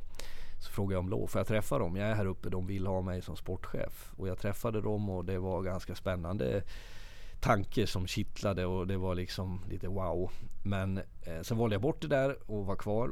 Och då när det här med Oskarshamn poppade upp så, så var, dök mitt namn upp. Och då ringde Christian som jag inte kände överhuvudtaget då. och Frågade om skulle du kunna liksom, Nej, fan, jag är tränare sa jag. Men skulle ni ta någon så skulle ni ta våran sportchef här. Roger Jönsson, han har varit bra. Var på Rogers namn dyker upp och Oskarshamn börjar jaga Roger. Och då, då vet jag att han tog mig och sa att eh, du eh, Oskarshamn vill att jag blir sportchef men jag blir bara det på ett villkor. Det är att du är tränare. Då hamnar vi i något sånt här moment 22. För jag sa att men jag kan inte säga att jag vill bli tränare om inte du är sportchef. Först får du bli sportchef. Ja men jag kan inte bli sportchef om jag, Så det höll på sådär ett tag. Och sen bestämde vi oss, nu, nu kör vi. Eh, och det var tycker jag med facit i hand ganska vågat. Jag hade faktiskt inte varit hit ens. Utan vi gjorde klart i i mitt vardagsrum hemma i Olofström så satt vi och drack kaffe och så kom vi överens om att nu kör vi. Och då var ju det en... Oskarshamn hade ju haft lite trubbel där med lite spelare och tjafs i gruppen och sportchef och tränare sparkade och fram och tillbaka. Så att, ja, var det säsongen när... Eh, ja just det. Det var ja. när Salo fick Först var ju Salo tränare ja. Eh, och fick gå eller om han hoppade av det vet jag ingen vet ingen än tror jag. Vi ska nog inte gräva för djupt i den säsongen sen utan att det blir skvallerradio av där. Sen kom han tillbaks i alla fall som sportchef och sen fick han erbjudande från Leksand att hoppa på det. Så att eh, men då, då visste jag också om att det här var en klubb som hade sparkat fler tränare än någon annan. För tittar du bakåt i historien så har det kommit och gått. Faller som furor. Ja. Så att i mitt kontrakt som jag skrev det första med Oskarshamn så hade jag en klausul som sa att om jag får sparken så kan jag inte göra någonting annat i klubben. Utan jag tränar och är ansvarig för A-laget eller så går jag hem med full lön. Det fanns inget mellanläge. Inte och det, var på före, nej, och det var på förekommen anledning. Men det har ju aldrig behövt användas. Har du kvar den klausulen? Hörru du, jag har så usel koll på papper men det, när jag tänker efter så, så hoppas jag det. det är inte så att det kommer bli Han kommer att ta hand om talangutvecklingen i J18-lag? Ja, ibland låter det så fint eller jag får träna U11 eller någonting då men Nej, jag tror att den är kvar Tillbaka till rötterna? Ja, det du hade varit fint. Ja, ja, det är sant, det är sant. Det hade varit jag kan ibland sakna den tiden med att jobba med unga spelare. Då, då blir det något liksom häftigt som inte de här proffsen har. Men vi har nämnt det, du började med, med Kids när du var ganska ung och nu är du 39 och har kommit ganska långt i tränarkarriären då får man säga. Mm. Men eh, just 39 är ju en ganska så magisk siffra. Det är inte så att du börjar känna lite 40-års kris nu när det, är ett halvår kvar tror jag. Ja, lite drygt. Juni. Eh, nej, jag har inte det. Jag, när jag fyllde 30 så Eh, hade jag en fest som hette duga på mina föräldrars infart i Leksand i ett partytält. Eh, där jag inte bjöd någon. Jag sa bara till alla som jag kände att om ni vill komma förbi på en öl så så fyllde jag 30 och det kom jättemycket folk och det var lite gamla spelare jag hade haft som dök upp vid två när de gick från krogen. Så det, det var en, en eh, enormt trevlig kväll och natt. Eh, men och känslan i, i det när jag hade fyllt 30 var att nu är jag stor. Nu får jag tycka vad jag vill, göra vad jag vill, säga vad jag vill. För nu är jag stor. Och jag tycker att blir man 40 så blir man ju ännu större på något sätt. Så att jag, jag har inte de komplexen än i alla fall. Känner du dig vuxen? Den där frågan tycker jag är bra. För att vad är en vuxen människa? Jag har pen, jag pendlar mellan 14 och 75 i mitt sätt att vara på. När jag sitter med, med brillorna ibland på bussen och läser en deckare hemma så kan jag känna med, med dålig kroppshållning att herregud, hur kunde det gå så fort? Sen när jag får ett skrattanfall i tränarrummet när vi pratar om någonting så, så, kan jag känna mig som 14 och jag är tacksam att jag har en barnslig gen kvar för det gör att jag kan uppskatta ganska små saker i livet. Eh, men jag tycker också att jag har förmågan att vara lite äldre och förståndig så att jag är väl vuxen i formell mening men jag vill inte riktigt känna mig som, som en, en alltför vuxen. Men du har aldrig haft life goals på det sättet som många som går ut gymnasiet, börjar jobba på farsans företag eller mm. industrin och sen ska de skaffa familj vid 23 och barn vid 25 och sen är allting inrutat. Nej men jag har inte det och det är, Jag vet inte om det är något jag känner särskilt för utan mitt liv tuffar liksom på. Jag är glad att vakna upp på morgonen. Jag tycker att jag är lite klokare varje morgon jag vaknar. Livet har liksom jag är ganska enkel på så sätt att om jag vet om att fasken ikväll är en bra hockeymatch och jag lagar en god pasta och då, då, kan jag liksom sitta och vara lycklig över det. Jag behöver inte resa till, till världen runt och, och, jag behöver inte gifta mig på ett slott eller jag behöver liksom inte ha en fräck bil. Utan fan livet är här och nu och det Livet är en lägenhet i Oskarshamn och ett skapligt allsvenskt hockeylag. Ja men så är det och jag tycker liksom att jag har det, har det bra. Jag har ju för 17, tänk så många hockeymänniskor som skulle vilja ha mitt jobb. Eh, och, och, och, få liksom leva det livet som jag gör. Jag tycker det är, är hur fräckt som helst och jag är tacksam att jag får göra det. Har, blickar du överhuvudtaget framåt? Alltså om du tänker en femårsperiod eller? Inte så, alltså Mer än att vi väl har kommit fram till under den här tiden att du inte kommer vara i Oskarshamn Nej, ja det är ju kanske så. vi ska utan att Återkommer dra. då Ja, så får vi se va? Precis. Nej men eh, jag, jag, nej, jag tänker inte så att då ska jag sitta med det här eller jag har inte några ekonomiska mål eller jag ska ha eh, Nej, jag, jag tänker inte så. Jag, jag är så inne i här och nu på något sätt. Sen förstår jag också, det kan hugga alltid i magen på mig och tänka så här vad händer efter den här säsongen? Ödet är ju inte bara i mina händer. Vad vill klubben? Vad händer med klubben? Ska vi uppåt? Ska vi neråt? Ska vi stå kvar och stampa? Ska vi... det, det påverkar ju även mig. Och jag, jag har ju haft i de andra klubbarna där jag har jobbat så har jag varit i tre år. Förutom i Olofström där jag var två år. Och det där har jag lärt mig att de där tre åren är förjävliga på ett sätt. För att det är först då man har lärt känna människor. Och då ska man lämna.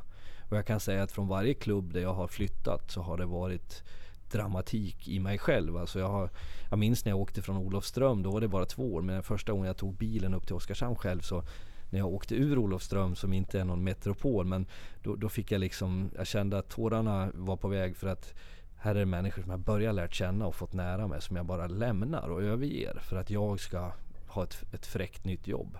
Nu har jag varit här i sex år och jag bävar för att om jag ska lämna efter den här säsongen eller om ett år till eller när jag än gör det så har jag lärt känna så många häftiga människor som jag väljer att lämna. Och det, det är lite ont. Baksidan med Ja det är det, nomadjobbet det är det.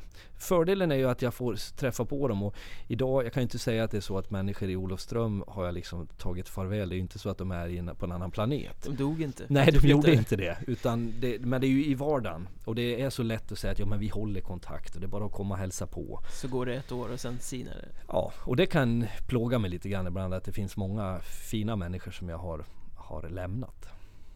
Så egentligen det enda vi kan sammanfatta efter det här är att eh, när du blir gubbe, det säger vi väl inte först du fyller 45 kanske Nej. men du kommer inte ha keps i alla fall Nej, den låter jag bli. Det låter bra Då tycker jag att vi har eh, ja, sytt ihop det här ganska bra Ja men trevlig stund. Kul att du ville vara med Kul att få vara med.